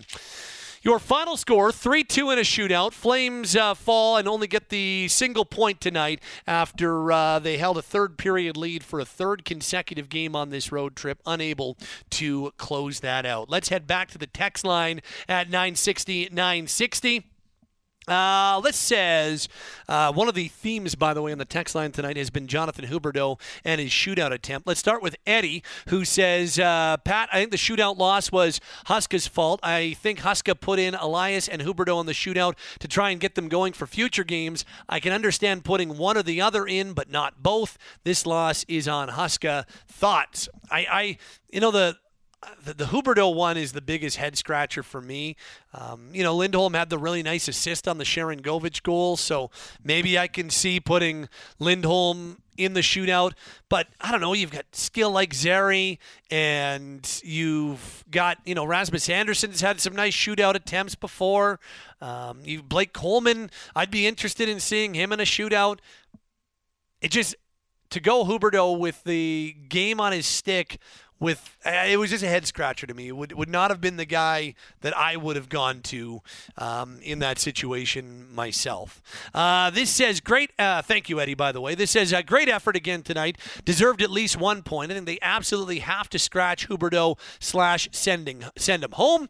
He's not playing anything close to NHL level. Uh, this from Avro. I'm not sure who's picking the lineup three on three, but this was hands down brutal. The same three guy, guys go in that uh, that lost us the last game. Why do they insist on a D man in there? And it's puzzling that Andersson was the guy. Weegar's been a game changer and deserved that. That being said, I would have went with their top three of Kadri, Zary, and Pospisil. These guys are awesome with puck possession, and that's the name of the game when it's three on three. As far as the shootout lineup, it was disgusting that Huberdeau and Lindholm were in there instead of Zary and a half dozen and other players that would have been better. All the hard work by the boys was lost from a couple poor coaching decisions. Only thing that I would say about um, every team puts a D man out there, so that's not. I'm not saying that you couldn't go with three forwards if you really wanted to, but everybody puts out a uh, everybody puts out a D man. Like you know, tonight. Minnesota had D men out there, and Colorado puts D men out there. Vegas had a D man out there. So that isn't all that crazy. Um, this says I think the Flames played good hockey. I thought Vladar got ripped off on the double touch in the shootout. Um, this says, honestly shocked how quickly we've reached the it is what it is stage with Huberdeau. So much of the offseason narrative was about how it's on the players to improve after Sutter was dismissed, but he and Lindholm have gotten even worse. Uh, this from Dave and Altadore. Another game they could have won. Love the effort this team puts out don't mind a loss when they have this type of effort. That's one thing that is true. You can't fault the effort level on this road trip. Just the results have not been there. This says I'm clearly not an NHL coach. However, I have to question some of the decisions Huska makes. Lindholm and Huberdeau in the shootout when neither are producing. Yikes. This says, uh, Pat, I told myself I was completely voting for Calgary. I see improvements and look for more going forward. Sharangovich, awesome. He looks so committed. Like seeing Mangiapane skating between two defenders. Not sure about Huberdeau to take the shootout. Why not go with something different like Zary or Greer? Uh, what else we got here on the text line at 960 960? This says Huberdeau and the shootout's a win win. Either he scores and gets confidence and becomes a superstar again, or he misses and they lose and win by losing. Hashtag Team Tank. Um, this says, I think on a positive note, Ryan Huska and the staff deserve credit. They were right there against three good teams, but they just don't have the horses. This, Pat, the elephant in the room makes $10 million a season. The elephant is smart and is liked. The team needs to dump the elephant's salary and look at a top three free agent. I just uh, don't know how you do that right now. Dumping $10.5 million is not an easy thing to do in this day and age in the in the shootout. Uh, Vince says Huberdeau is no confident confidence rather. He's nonchalant on the shootout. That contract is ridiculous. They're stuck with this guy for eight years. Huska needs to be a bit stern. He's too soft of a coach. Play the young guys, but those young and put those young guys in shootouts. Conroy needs to start moving players and put his stamp on the team. They should have been three and zero oh in this road trip instead of 0 1 and two. That comes from Vince. Smiley says, uh, Patty, what's your ideal three to put out for the shootout? Um, I don't have an ideal three. I've got an ideal one, and then go by feel from there. The ideal one is named Yegor Sharangovich, and th- then from there, yeah, I, I think you kind of go on trends in the game itself. I, I think Zary's a guy I'd be interested in seeing in a shootout, um, especially with the confidence he's showing. He's got really nice hands, so Zary's a, a name that I would think about. Tonight, I would have been thinking a lot about Blake Coleman, for instance, because uh, Coleman's been playing really well. But I do. Uh, there's only one guarantee, or there's only one. Um, th- there's only one for sure for me, and that would be Yegor Sharangovich. Um, this says Scott in Calgary. In terms of Jonathan, is there a possibility of sending him down? I know that probably wouldn't sit well with someone making that kind of money, but if I was a player making less or less established in the league and they were having troubles, that have gotten sent down to build up their confidence and to figure out what's going on so they don't hurt the main team. Because right now, he's actively hurting the main team, and I don't know if benching someone or sitting them in the press box would be worse than putting them down in the minors to sort themselves out. Problem is Jonathan's got a full no move clause and could block any move to the minors even if they wanted to do that. So, unfortunately, no, they they would not really been able to put him in the minors. Unfortunately for this texter who's suggesting it. Um, a couple other questions asking about that as well. And again, the no move clause complicates those things. Um, this says uh, the so called non goal, let's put a pause on it and look again. Had the puck cross the line, watch Coleman. Puck is not in sight, and he just jams his stick into Gustavsson, which in turn would have been challenged and in all probability called back. As for Huberdeau, again, a brutal decision by Huska. As with the first goal gaff, this was a no win for Huberdeau. Even if he scored, people would have said his night was even. If anything, the spotlight needs to be turned off him until he finds the light himself. Easier said than done, I would say, on that front. Rick says another solid effort with frustrating results. Barring a market turnaround for Jonathan by season's end, here's a bold prediction. He wrangles a leave of sorts or something which could theoretic- theoretically breach his contract, possibly even retire to kill his contract. He seems far too conscientious and sensitive to endure anything similar past this season. He's a good person. Huska again rolls the dice with number 10 in the shootout. High risk, potentially high reward. I don't think that's going to happen. Um, I say that only because that would. Um, there's still $10.5 million a season on the table for the next seven years when it comes to Jonathan Huberdeau. This from Dylan and Revelstoke. Pat, I could be negative about a bunch of stuff because I'm good at it and it's true, but let me switch it up a bit. I really hope the uh, that Sharangovich stays long term. He's been great for them since settling in and could be a great complementary piece to a competitive team in five or six years. Vladar played very well too. His last three have finally been great. Also enjoy watching Pospisil get under people's skin and laugh about it. And how about Gilbert, credited with 10 blocks in four games, but I think the number is a lot closer to 18 or so. There are positives among the sea of crap. Have a swell evening, Patty. That comes from Dylan in the Stoke. Um, few more texts at 960, 960. This says when Lindholm inevitably moves on from Calgary, what's the future look like down the middle? Flames have spent forever looking for center depth, and Lindholm Kadri Backlund's the best they've had in forever. Clearly not working though. Sharangovich could fill a spot. Zary could slide over. Does Honzek project as a center? Well, on the front of Honzek, maybe, but I think that they project him as a winger at least early on in the NHL. Zary, I think they project as a winger for now. Sharangovich, maybe. He has played some center this season for him. They'd still have Kadri and back. Uh, Kadri. They'd still have Kadri. I was going to say Kadri and Backlund. They'd still have Kadri and Backlund as um, as center icemen, but again, both guys are well over 30. So they, they don't really have a ton of clear, no questions asked center depth going forward here. That's that's an area that you know they, they might be looking at targeting, whether it is in some of the deals they end up making or in the drafts that they have coming up in 2024 2025.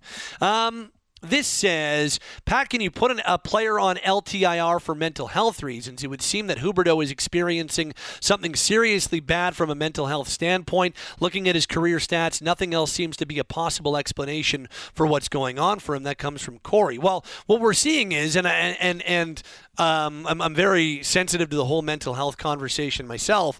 Um, we are seeing a guy that right now is dealing with confidence issues. That that goes without question. Unfortunately, no, you know, un, unless there are some serious things like Oliver Kylington is is dealing with uh, um, some some serious mental health things and has been for the last year and a half. And so when a player actually has to take a leave and feels like he can't be around the rink, then yes, you can go LTIR. I just don't think that's the scenario we're talking about when it comes to Huberdeau in this situation. He's just lost a lot of confidence um, when it comes to his overall game. Uh, this says first time texter. I'm a Canucks fan, but I genuinely feel bad for how that game ended. My question is why the confidence isn't there to be playing the young guys who prove every game that they should be there, but instead Huska picks one great choice in Sharangovich, but why not let Zary Pospisil go for it? Huska knows his players that should be doing the shootout, but yet picks one that time and time again shows they can't. It kind of feels like they're being let down because of it yeah, I, I, I, don't. Again, I think I've made my my thoughts rather clear on going Huberdeau in the shootout. It was a head scratcher for me. Um, this says. Um, Maybe a stupid question. Can an NHL contract state a player's guaranteed power play minutes or shootout attempts, etc.? I can't think of any other reason for Huberdeau to be in the shootout unless there is a gun to their head. I've heard their reasons before, not buying it anymore. That's from Stephanie in varsity. No, there's nothing that, that says that he has to be in a shootout. I, I don't know. Maybe Huska saw something on the bench, felt something on the bench. I, I don't know why Jonathan was the guy who went uh, number three in the shootout with the game on the line. I, I really don't. I, I don't have an answer because that's not the way I would have gone. And usually I don't get too nitpicky about shootout attempts, but that one was uh, a definite head scratcher. Um, this says entertaining game, but this will be the mantra for the rest of the season, like most other seasons.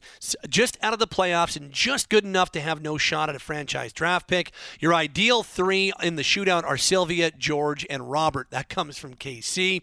And finally, this says work hard, play well, and lose. That's good. Hashtag Team Tank. Rebuild, not retool. There you go. Text line hopping tonight at 96960. Let's get back to the phone lines for the final time tonight. Got four four more calls to get to tonight following a Flames 3 2 shootout loss to the Minnesota Wild. Starting with Robert. Hello, Robert. What's going on? Hello, Patrick. Hello, sir. This is uh, going to make you happy. Tampa Bay, your team six and seven. They're going to go nine and nine and win the Super Bowl like the Giants did. Ha ha! That's funny, but I appreciate the optimism. They're in first, Patty. I know they are. Um, they either they either play really entertaining games or are down thirty-five nothing at the half. You know, the Giants nine and nine beat New England in a Super Bowl. You remember? Oh, that, I eh? remember vividly. They beat Tampa Bay on the way to that Super Bowl win Yeah. that year. Patty, uh, I want to ask you something, Patty. Before I want to, a couple of things I want to say to you. This defense, this defense in points. Are we in the top ten in points? Can you look it up quickly? In terms of defensemen scoring, yeah. I, I don't know how we're to I don't know how to look that up quickly, Robert. I don't I don't I'd have to Okay. like scour through. Yeah, I'm pretty sure we're in the t- in the top ten. That wouldn't surprise me. a lot of points. That wouldn't surprise me. Okay. Now, you know, anyway, I'm trying to be nice. I am nice tonight. I'm actually quite. Patty, there's a. Let me give the kudos. Coleman, Sharangovich, and Zary. Pleasant surprises.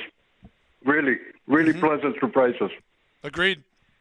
Tonight, Patty, I seen Backlund. I was watching a bit of game after on you. Ba- even backs, I got a look on backs tonight. His body language. I think even backs, our captain is he doesn't know any more answer. There were a few plays, Patty. I seen his face. It wasn't very good. What I what I interpreted, I could be totally wrong. Well, I mean, I, I don't I don't know for sure, but I, I do know that you know Mikael Backlund signed back here because he Yeah. felt like this team had more of a chance to win than Mm-hmm. than perhaps what it felt like last season, and here they are, three games below 500 and. Kind of even worse off this year than they were last year, so I, I could understand some frustration Yeah. for from Backlund now, and he's also the captain. So I, I, I wonder if there's a little bit more owner. Not not to say that he's been a guy that hasn't taken ownership before, but now no, no. I wonder if you own it even more because you're the Yeah. captain of the team, right? You, you know, Patty, saving grace. We're actually 11 and 19 w- without that loser point. Yes. In, now I want to talk about a couple of players, Patty, before I get to the main one quickly. Mangiapane, he's got to stop taking those penalties, Patty. Like, I know he's trying hard, but you know, Patty, when Mangiapane, I've told you the last time I had that irate, I think I wasn't expecting a lot of goals from Mangiapane, like the 35 yet. Mm-hmm. I think he's a good feisty player. He reminds me of a Gallagher, but I think now he's he's getting frustrated and he's taking too many dumb penalties, Patty. Number the number two guy, Dubé, even though he had an average game, Patty tonight, I don't see nothing in Dubé. I know Lubo used to rant, but Lubo's not here. I've never liked this player. But the third guy, Patty, I want to talk before I get to the main guy is Rasmus. Since that lunacy in Columbus, Rasmus hasn't shown the next step up. And now we're going to talk about Erasmus. Rasmus got to give more and be better. Right or wrong? Rasmus is not fulfilling what I thought Rasmus could be. Um, I don't. I, I think that he. I think I've maybe got a little bit more of a favorable opinion of him this year than, than Mhm. you do. Um, in saying that, I I do think there have maybe been some stretches this year where he hasn't been um, as as strong as I believe that he's capable of being. Where the the area where I think that he really needs some growth in is on the power play. Um, I, I feel like he's got the skill set to be a really solid power play forward. Uh, sorry, power play quarterback. Right. But it hasn't been great in that regard this year, and that is one of, not the only. But I think Right. Rasmus Andersson not being as uh, dynamic back there is a is one of the reasons why the power play has struggled so mightily this season. Right. Because to me, Patty's our best defenseman all around. Anyway, quickly, Ryan Oscar, nice guy, but Patty, I'm getting a lot of warning signs, a lot of utilization of player, a lot of things that this this coaching staff is going to get swallowed up. I think they're way over their league. Especially the team, as I, that's my opinion. I hope I'm wrong because I think Raska is a good man, but I don't think this team needs a good man. Now let's talk to the. Let's pick it up where you said it, Patty, because actually I brought it up this during that irate, but you probably didn't hear me. okay. What happens if Hubert is, is broken, unfixable? You know, Patty, I've seen players retire in football, Sanders, in soccer. They don't. They don't have it. They, they, it's no fun. They don't want to play. What happens if he's there almost? Hockey's not fun. Doesn't matter the ten half million. What if? What, truly if he is broken, unfixable, and he's up maybe at that point, which we all don't know, but he could be. Hockey's not in it anymore. He doesn't have it. He doesn't have it anymore to compete. Am I talking lunacy? I don't know. Um, I think, I think for a guy who loves the sport and and I, I the the thing that I've always appreciated about Jonathan since he's been here is the way that he carries himself Yeah. and the professionalism the the way that he this is just like this is his profession and he takes a lot of pride in his profession um, i think that for him to get to that point there would have to be a whole lot more that was tried out than what we've seen to this point. But it is it is concerning. I can't sit here and tell you that what we've seen over the 100 plus games he's played as a member of the Flames is anything but concerning. Uh, it has been there have been way more nights where he's been a non-factor than nights where it's been the other way, and that for a guy who is your high by far your highest paid player and the largest contract holder in franchise history. Yeah, I mean, the organization's Yeah. terrified about it. I think as a Flames fan, it's understandable that you're really concerned about it. You know, Patty, I've seen a few soccer players in Italy something like Uber that had five, six good. I'm not saying he's at that point, but Patty, believe me, Barry Sanders used to love football. All of a sudden he says, Patty, I don't know the psyche. We, you know what he's, but, and you know, Patty, interesting today before the game, where a few of the boys, you know, everybody says when somebody's playing bad, you know, he's being a detriment to the game. My point today was, if I was Oscar, I would play. I would even play him more. Like give him even more ice time. Like I know it sounds crazy because when he's on the ice like tonight, he costs a goal. You think he's a detriment, but maybe even give him more ice time. Like really gas him out. Play him 29, 30 minutes. And just I see, don't know if that sounds crazy. see if that gets him going. Yeah. I mean, again, as I said earlier, I don't think there's a lot of things that you can suggest when talking about trying to to kickstart Patty, Jonathan's career. That would, what's that? His psyche's so bad. Like I'm pretty sure he hears all the comments. He, he, he hears all the stuff, right? I mean, I don't know. I'm grasping at straw. The only thing, Patty, before I go, yes, he is a likable person, but honestly, Patty, sometimes you never know what happens mentally, psychologically.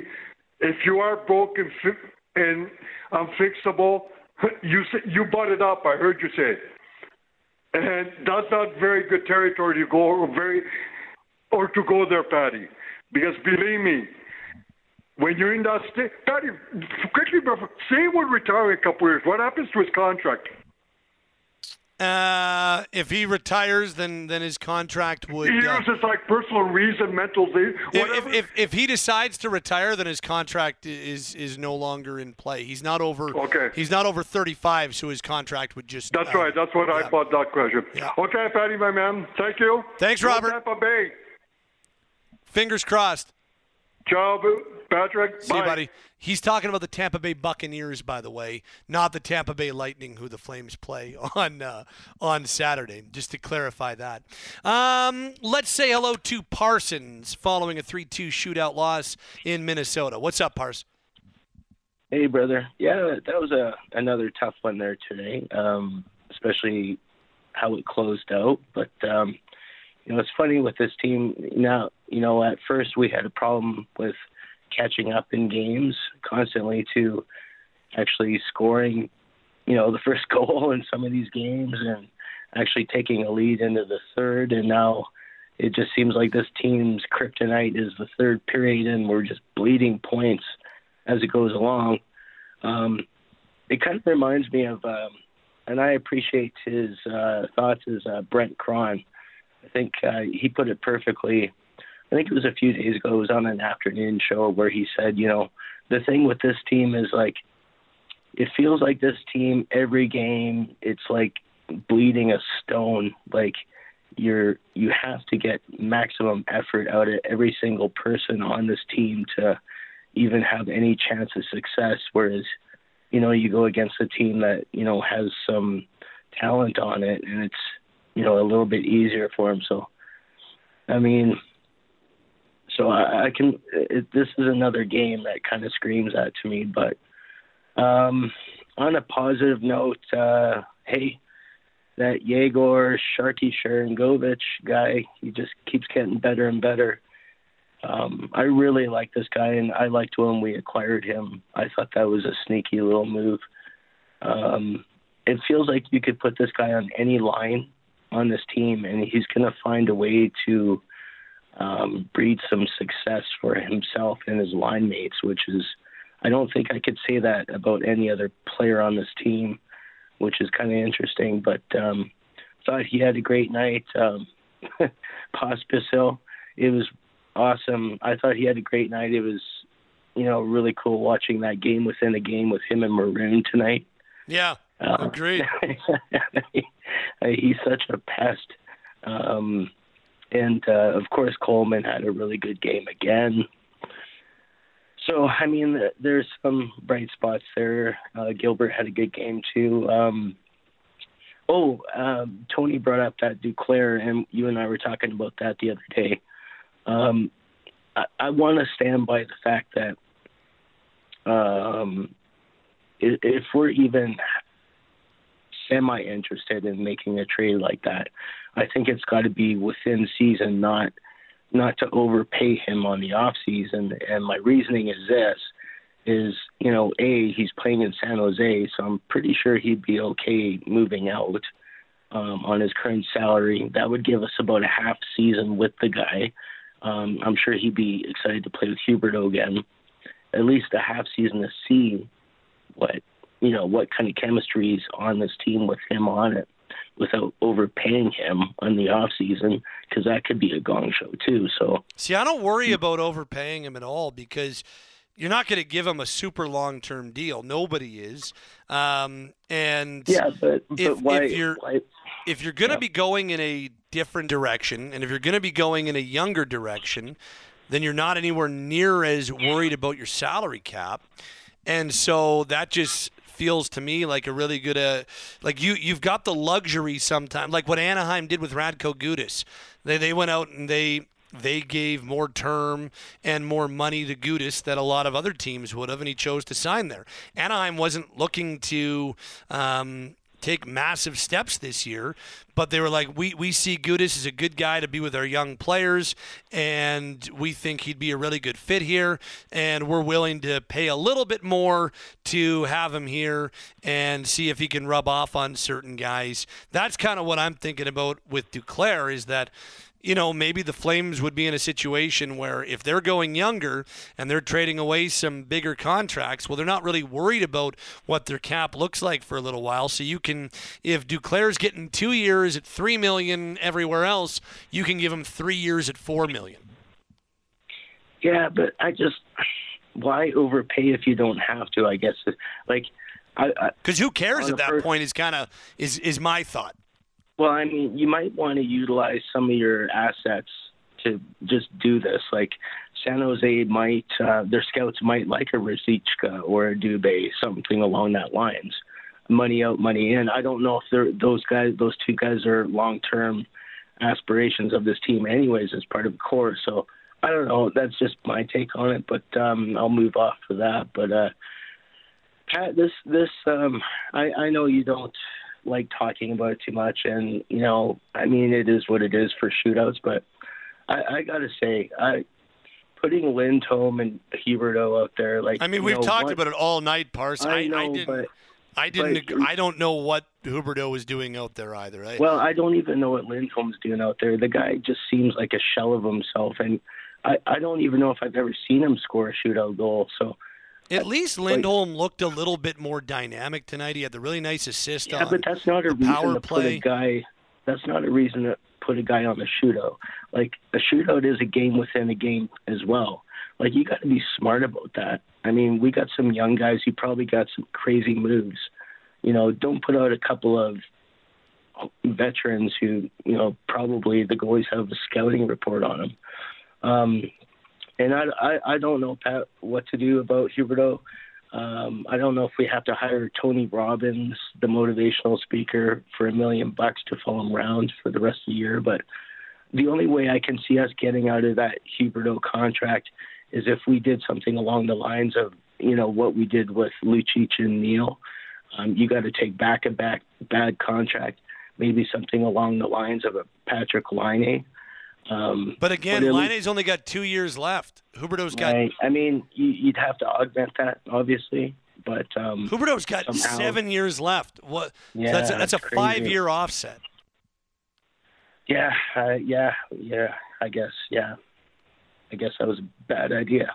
well, I mean, something, something. yeah, I don't know. Yeah, that's the only way I can see us getting out of out from under him is bad money somehow somewhere. But or we can just get Tony Robbins, buddy. You know. But, Well, uh, I I uh, I don't know what I don't know what's gonna. I, I honestly don't know what. I, I'm worried about it. I really want it to work for the guy. Mm-hmm. I'm really rooting for him, but it's it's concerning. There's it, it's very concerning. yep. So, anyways, that's all I got, buddy. Um, hope you have a good rest of your night. Okay. Thanks, Parse. Take care. Two more calls, starting with Travis. What's up, Trav? Bobby. Flames fans are going. Cra- Flames fans are going crazy about Huberdeau. It's uh, it's it's quite interesting to listen to. I, I'm not quite like that. It, it kind of is what it is. Um, it, it sucks. Obviously, you want more, but you know the cap is going to go up substantially, and I think that contract. It just kind of is what it is. I, I think in Dallas, so uh, maybe Seguin and and Benn have been better, but but it's a similar situation. I think you could still build even with that bad contract. Um, and on the on the second note, we're going to sign Gaudreau pretty much for very similar. Well, uh, my understanding is it's probably offered him the same contract. Johnny Gaudreau is Jo- Johnny Gaudreau this year in 31 games has Yeah, what is that? I, and I. I, don't I don't say this to be a jerk, but like, what does that have to do with anything? Well, well, I think it has something to do with that. A lot of things. They're going to sign him to the same contract. So it's Huberdeau or Gaudreau. We could have Gaudreau on the team, and and we have Huberdeau. It, it is. It's the same thing. So I- I What do you What do you don't- mean? Like, what, I, I'm just trying to figure out like, what do you mean? It's the same thing. They're playing the same. We're Yeah, going to but sign uh, Gaudreau. what, uh, you have So no idea. Like that, that has nothing to do with anything. Johnny Gaudreau, first of all, had 74 points last year, which was almost 20 more than Huberdeau. He and and Johnny Gaudreau was. We know that Gaudreau was a fit with Lindholm, and he went and signed in a new play. I think that that, that almost is. Johnny had 99 Well, well, that- that's not the way I look at it. That's not, that's not how I look at it. I, I just look at it as we could have Gaudreau or we could have Huberdeau. And, I think- I think- I guess- I still prefer to have Huberdeau. So Are you that- that's the serious? way I look at it. Yeah, because I don't like Gaudreau. So Just because he Um, bailed on the Flames? no, I, I he's just really small. I don't think you're ever going to win with him anyways. And maybe it's all a mute point, but but to me, it just is what it is. We we can sit here and beat the drum. Well, I, I'm not. I'm not saying we should pile on Huberdeau all the time. I'm just saying that had had they re-signed Johnny Gaudreau, I I don't think we'd be having the same conversations. Uh, and that's probably pretty fair. And then just on the second point, though, you say, well, I wouldn't move an asset to try to get Huberdeau going, but if that's the biggest concern and the biggest contract in Flames history, I think you got to do anything in your power to get him going. I just you don't said, think. Like, is- I, I just don't know what it matters. Like, not that not not what it matters. I just don't think. I just don't know why you have to rush it this year. They're they're almost Well- certainly going in a different direction anyway by trading away these UFAs. So what's the rush when you can try to get him for free in the off season? because I don't think the acquisition cost is going to be that overwhelming. And I think the sooner you get Huberdeau going, the better. The longer this goes on, What's what's the more like concerning what it what gets. is the acquisition cost that would you'd be okay with? I don't know, fourth round pick. And I don't know. I don't know if that's they- they realistic. paid I really fifth. don't. They paid a fifth for him. But you know what I'm saying? Like, I, I don't know. I think you have to do everything in your power to get Huberdeau going. He's your highest paid player. But he's going to the be their highest paid player next year too. So we're, we'll have to Yeah, agree. yeah, to- but- I, you're not convincing me. Like we'll have to agree No, to no, disagree but- on that one. so you let this drag on for a whole nother season. The guy's confidence is even worse. I think the sooner you get it on track is the better for everyone involved. Well, you're you're 100%. assuming that Anthony Duclair comes in and gets him on track, though. That's a Well- lot to well, put no on Anthony knows. Duclair. N- nobody knows, including yourself. But I think you've got to try something. And if it doesn't work, you're gonna have to try something else in the off season. So I think yeah, you got to do everything in your power to get them going. Yeah, I, I I'm not I'm not with you on that one. Trav, we'll have to agree to disagree. Yeah, no, fair enough. Pat. fair enough. Um, and I guess the other way we could get them going is the power play. like the power play, what do we do? And I know I brought this up before, but like, like, like I heard maybe on the post game show or whatever. But you know, a lot of time your star players get a lot of points on the power play, and this power play can hardly even keep it in the zone and keep zone time. So I mean, at least they scored um, tonight. They actually didn't look bad tonight on the power play, so that's a, I guess, silver lining to the whole thing. Um, and and I kind of heard George briefly he's saying like maybe eight years. And I know maybe he's exaggerating for a rebuild, but I think you could see a lot of similar moves like this Sharangovich trade and just bringing younger assets like that are that are much more NHL ready with some upside that I think could could really help the team. Um, it, it doesn't mean you're just trading for draft picks, right? Yeah. So well, and I know that so- that is one thing that um, that, that the Flames are interested in is younger younger guys who are also NHL ready is also something that they covet when talking about these some of these things. So I don't think it is like if when they trade away Hanifin, if when they trade away Lindholm, Tanev, etc. I, I think that you're talking about a combination of picks for sure, but also prospects and or young NHL ready players. Another point, um, Sharangovich, man, he, he's been playing well, and um, I, I I forget where I was listening to it. It was on the radio tonight, but you know they say a lot of times that um, offense comes kind of from the defensive side of the game, and I think Sharangovich all season has been pretty strong defensively. So, so I don't think it should be a complete surprise that maybe that's translating to more offense for him. Does that make any sense to you? Yep, he's a really strong two-way guy, and that has continued while there's been a little bit of like he's just there's way more confidence in using his shot, way more confidence in going to tough areas. Take a look at the goal he scored tonight. That was because he was in the right place. He read a power play.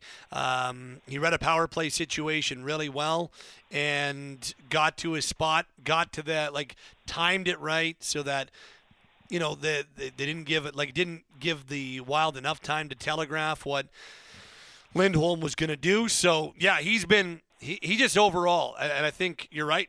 Part of it is that his defensive game and what he does away from the puck is really strong too. Um, and then I think obviously Dustin Wolf is going to be a big part of this team in the future. So I, I'd like to see nights like that from Vla- Vladar tonight, just because I think that might be helps with his trade value. So I, I think we probably should play him a little bit, and hopefully he could have a few more games like that. Um, is that a move you see happening sooner than later, or or what you, what's your thoughts on that? I I think the urgency level has to be ramped up on trying to get it done because I think you gotta I, I- I think you gotta get Wolf into the NHL at this point. I do. Yeah, he's proven everything he needs to prove in the minors, and you know he's showed, showed a lot of poise. Maybe the numbers aren't glowing, but our goalie numbers in general the last couple of seasons have, have been very similar for all the goalies. So I think he's pretty poised, and I just think the more more reps and more games he gets is just better for his long term development, in my opinion. Yeah, I'm with you on that one. We don't have to agree Um, to disagree on that one. Yeah. So, um, and then just one last one. What do you think the game plan is here with Coronato? Because you know he's really good in the minors and he didn't. You know, he kind of came up, played one game. I didn't get to watch that game, so I don't actually know how he played. But, but don't you think that that's just someone that should be on this team? Just like that's the direction we're going in here, right? So, is it, wouldn't it be beneficial, or do you think there's still some legitimate?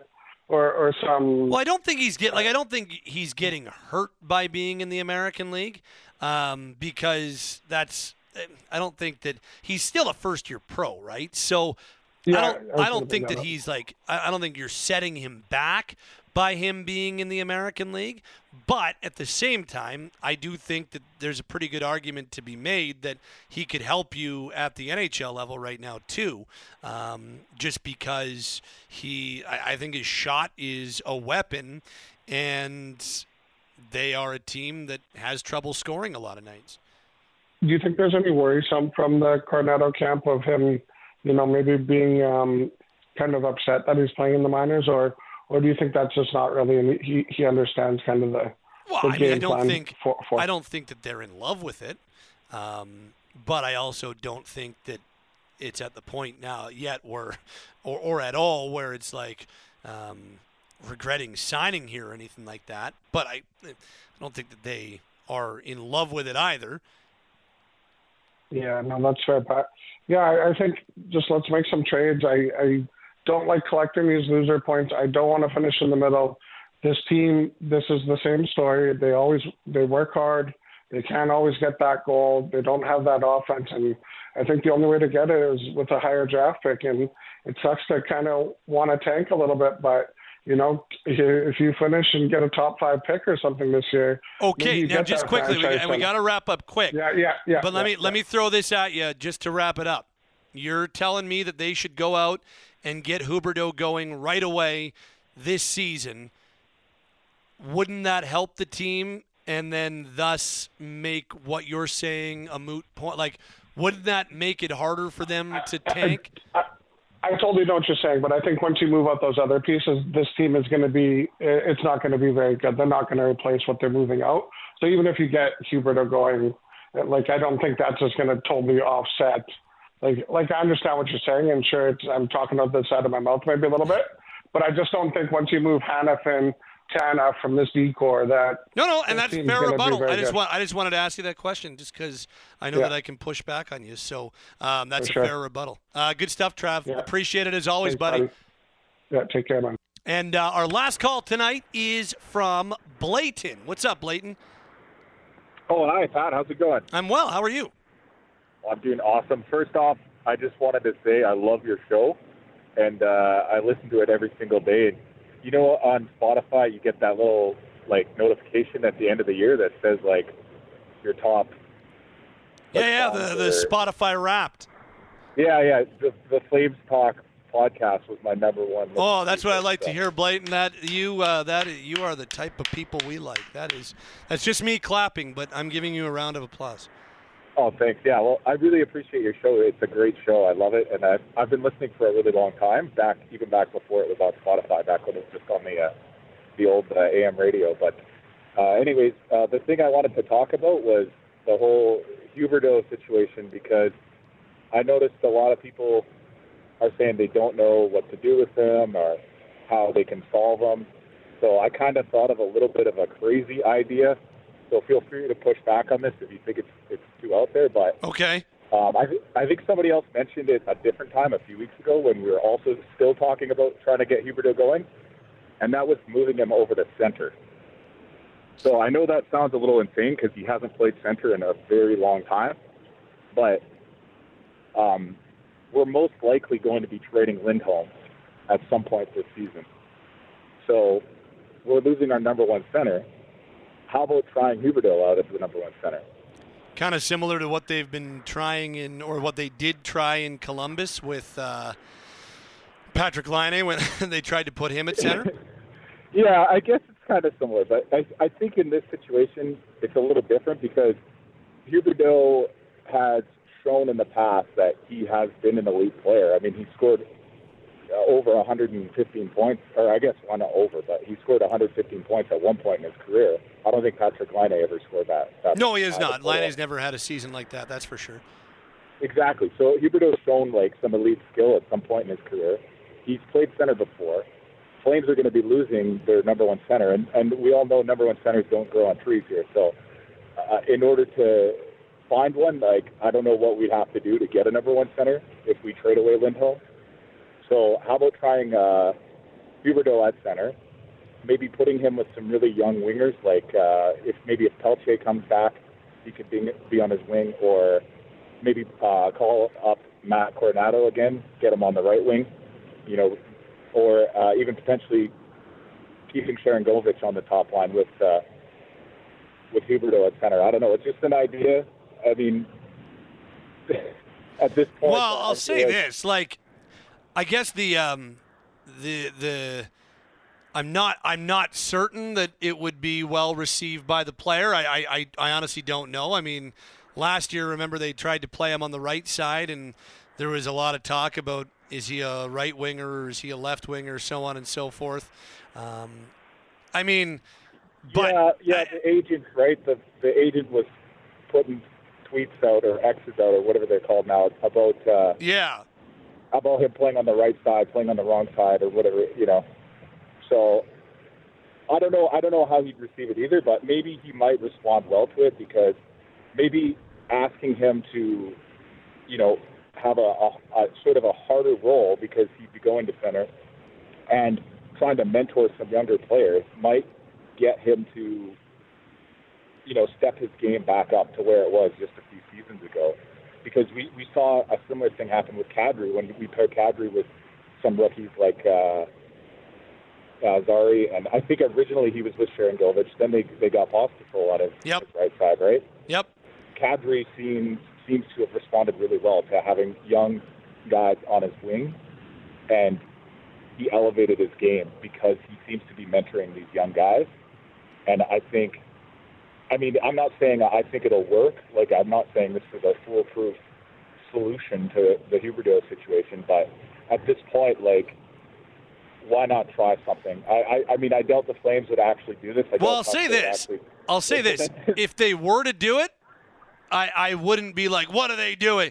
Because at this point, it's kind of hard to shut down anything and say, well, no, you can't do that because they got to get them going. And, and they have to figure this out at some point. And, and so is it the number one thing that I would do, Blayton? No, maybe not. But that doesn't mean that it's not something that you couldn't think about doing.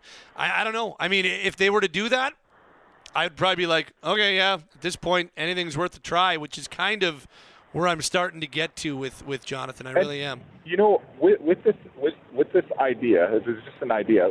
Uh, it might actually help slotting the whole lineup too, because you know Mangiapane has been struggling a lot this season, and uh, when he when he had his best season in two, I think it was two years ago, he, he scored 35 goals. Who was his uh, line mates that year? Who, what line was he playing on? That was mostly with Backlund and Coleman. Exactly. So now he could slot back on his line because I think Mangiapane is way more um, impactful as a player when he plays down the lineup a little bit because he he doesn't have to sort of take on that role as like a first line winger, which he he's been trying to you know be uh, slotted as this year. Mm-hmm. And instead, if he played with Backlund and Coleman, who are more sort of his style of player, that he can actually um, be the scorer of that line, I feel like that might actually help him as well. Because right now, Huberdeau's playing with Backlund and Coleman, which I don't think are a great fit for him. I mean, it's it's been a, a, a little bit of a better fit than with anybody else, I guess. But I mean, lately it hasn't been working, and it even though it started off okay when he first joined that line, right? So I don't know. It's just I'm just throwing things out there at Well- this point. Uh, I, I get it because you're. Yeah, I, I think that it's all kind of like a, a grasping at straws thing. I don't. I don't think that's even Blayton that much of a grasp. It's it's an interesting conversation to have. Yeah, and then uh, the other thing I wanted to mention was uh, the goaltending. Mm-hmm. You know, we've got the whole three-headed monster, whatever you want to call it, with the uh, the three uh, goaltenders now, because Markstrom's probably coming back soon. Yes. But uh, I, I I don't know. I feel like this season it's it's kind of been a struggle for all of the goalies, and uh, on a game-to-game situation, one thing I notice um, a lot of people say is, you know, oh, it, each goal was not the goalie's fault. And I, I don't know if you know what I'm talking about, but basically, usually at the end of every game, you know, whether you're talking to, uh, you know, some of the callers or, um, you know, Derek Wills or, or whoever else, you know, it seems like you go over each goal and you say, well, that one was tipped in, or that one was a deflection, or that one was a breakaway, or this was that. And I, I feel like we're kind of giving a little bit of a hall pass to the goalies almost every single game and just saying, oh, you know, it's not their fault that they let in five or they let in six or they let in whatever. But you know, the stats are stats, and I I've noticed that the the save percentages for each of our goalies have been below league average, have they not? Yeah, I mean they're all below 900. Yeah. So, and, and I get, I'm not just trying to say like, oh, they're all bad goalies or anything like that. And I, a lot of those aren't. A lot of those goals, like you can't really fault the goalie on a clear-cut breakaway. I agree with that point. But sometimes I feel like people tend to say like, "Oh, Markstrom was really good. He plays well. Those goals he let in weren't his fault. It was everyone else's fault." But at some point, you have to like look at your goaltenders and say, you know, we need we need numbers. Like if if if the goalies all had save percentages above 900 and like you know well above 900, we'll say like in the 9 10 range, like I I I think that we'd have a lot more points at this point. I think we'd have a lot, uh, we'd be a lot closer to a playoff spot or in a playoff spot, even solidly at this point. So, you know, I, I'm not saying that we uh, have bad goaltenders or anything like that. I'm just saying that, you know, that that could be part of our problem, and I don't think anybody looks at it very closely. And it and it kind of has been uh, sort of uh, one of the uh, the problems that the Flames have been facing this season and even last season as well. I will say I, I do think, and, and Blayton, we got to uh, we got to wrap up. I appreciate the call, man. You have yourself a great night, hey. Yeah, thank you. You and, as well. And uh, thanks for being a loyal Flames Talk listener. That's awesome. Yeah, no worries. I, I love the show, and just keep up the good work, and hopefully you get better. I noticed you were coughing a lot tonight. So yeah, I've got. I was around. I, I think what it was. If you need to be, if you if you really want to go in depth, I was around cats last night, and whenever I'm around cats, I've got an allergy, and the next 24 hours I'm coughing. Why, so I'm almost certain that's what the uh, the deal is. I uh, I've got a bad allergy to cats, and I was around cats, and and here I am 24 hours later, still coughing. Um, thank you, Blayton. Good call, man. Yeah, no worries. Thanks, Pat. And the one thing that I would say is that, just to wrap up the conversation, I do think that goaltending has been better this year from a flame standpoint. But Blayton's point is well taken. And I can't sit here and say that he is wrong, that the numbers are still the numbers. And I don't think the Flames have gotten overall elite goaltending this year. I think it's been better than last year, but I still think you could be. I still think you could have better goaltending overall from the uh, from the entire organization. But I do think it's a step forward from the struggles they had last season. Great stuff on the phone lines tonight. Great stuff on the text line tonight. Um, that's uh, that's some good stuff. Text line was uh, really strong this evening, and the phone lines really strong this evening. As we start to wrap up your Flames Talk post game show, it is uh, time now for the final summary following a 3 2 shootout loss in Minnesota. So, excuse me. The uh, Wild opened the scoring at uh, 4:42 of the first period. Matt Boldy scores his eighth of the year to make it one 0 Minnesota. That was an unassisted goal at 4:42, and Minnesota led one 0 after 20 minutes of play. In the second period. Flames draw even on a uh, Yegor Sharangovich power play goal. Sharangovich picks up his 10th from Elias Lindholm and Connor Zary at 13-18. That's a power play goal, 1-1 after 40 minutes of play. Then early in the third period, Flames take their first win, uh, rather first lead of the game on a shorthanded Blake Coleman goal. Coleman gets his ninth of the year from Sharangovich at 4-13. That shorty made it 2-1. Flames tie at 45 seconds. Sorry, Wild tie it 45 seconds later on a Marco Rossi goal. Rossi's 10th from Alex Goligoski and Marcus Johansson at 458. And we had a 2 2 tie after 60 minutes of play. So off to overtime we go in overtime. No scoring. So uh, after 65 minutes, this game still all square 2 2. Final shots were 40 33 in favor of the Flames. Calgary 1 for 3 on the power play. Minnesota 0 for 3 with the man advantage tonight.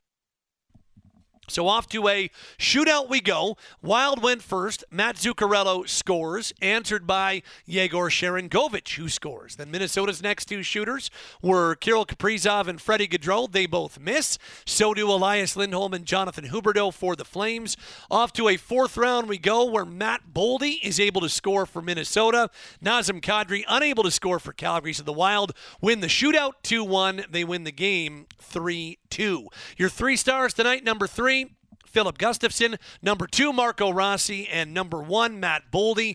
With the loss, Calgary falls to 11, 14, and 5. They're back in action Saturday when they welcome the Tampa Bay Lightning. As for Minnesota, they improve to 11, 12, and 4. They're also back in action Saturday when they welcome Vancouver. That is your final summary. And now for everyone involved in Flames hockey tonight, for our broadcast crew of Derek Wills and Megan Mickelson, and for our outstanding producer, Azam Ali Nanji, my name is Pat Steinberg. That'll wrap us up in your Flames Talk post game show, which is available on Apple, Spotify, Google, Amazon, or wherever you get your podcasts. As I mentioned, next up for Calgary, Saturday night when they take on the Minnesota Wild. That is an 8 o'clock face-off, which means we'll be on the air at 7 o'clock with your Calgary Flames warm-up. Have yourself a wonderful rest of your week. Final score from Minnesota tonight. Flames fall 3-2 in a shootout. This has been your Flames Talk post-game show, available wherever you get your podcasts. And this has been Calgary Flames Hockey on Sportsnet 960, The Fan.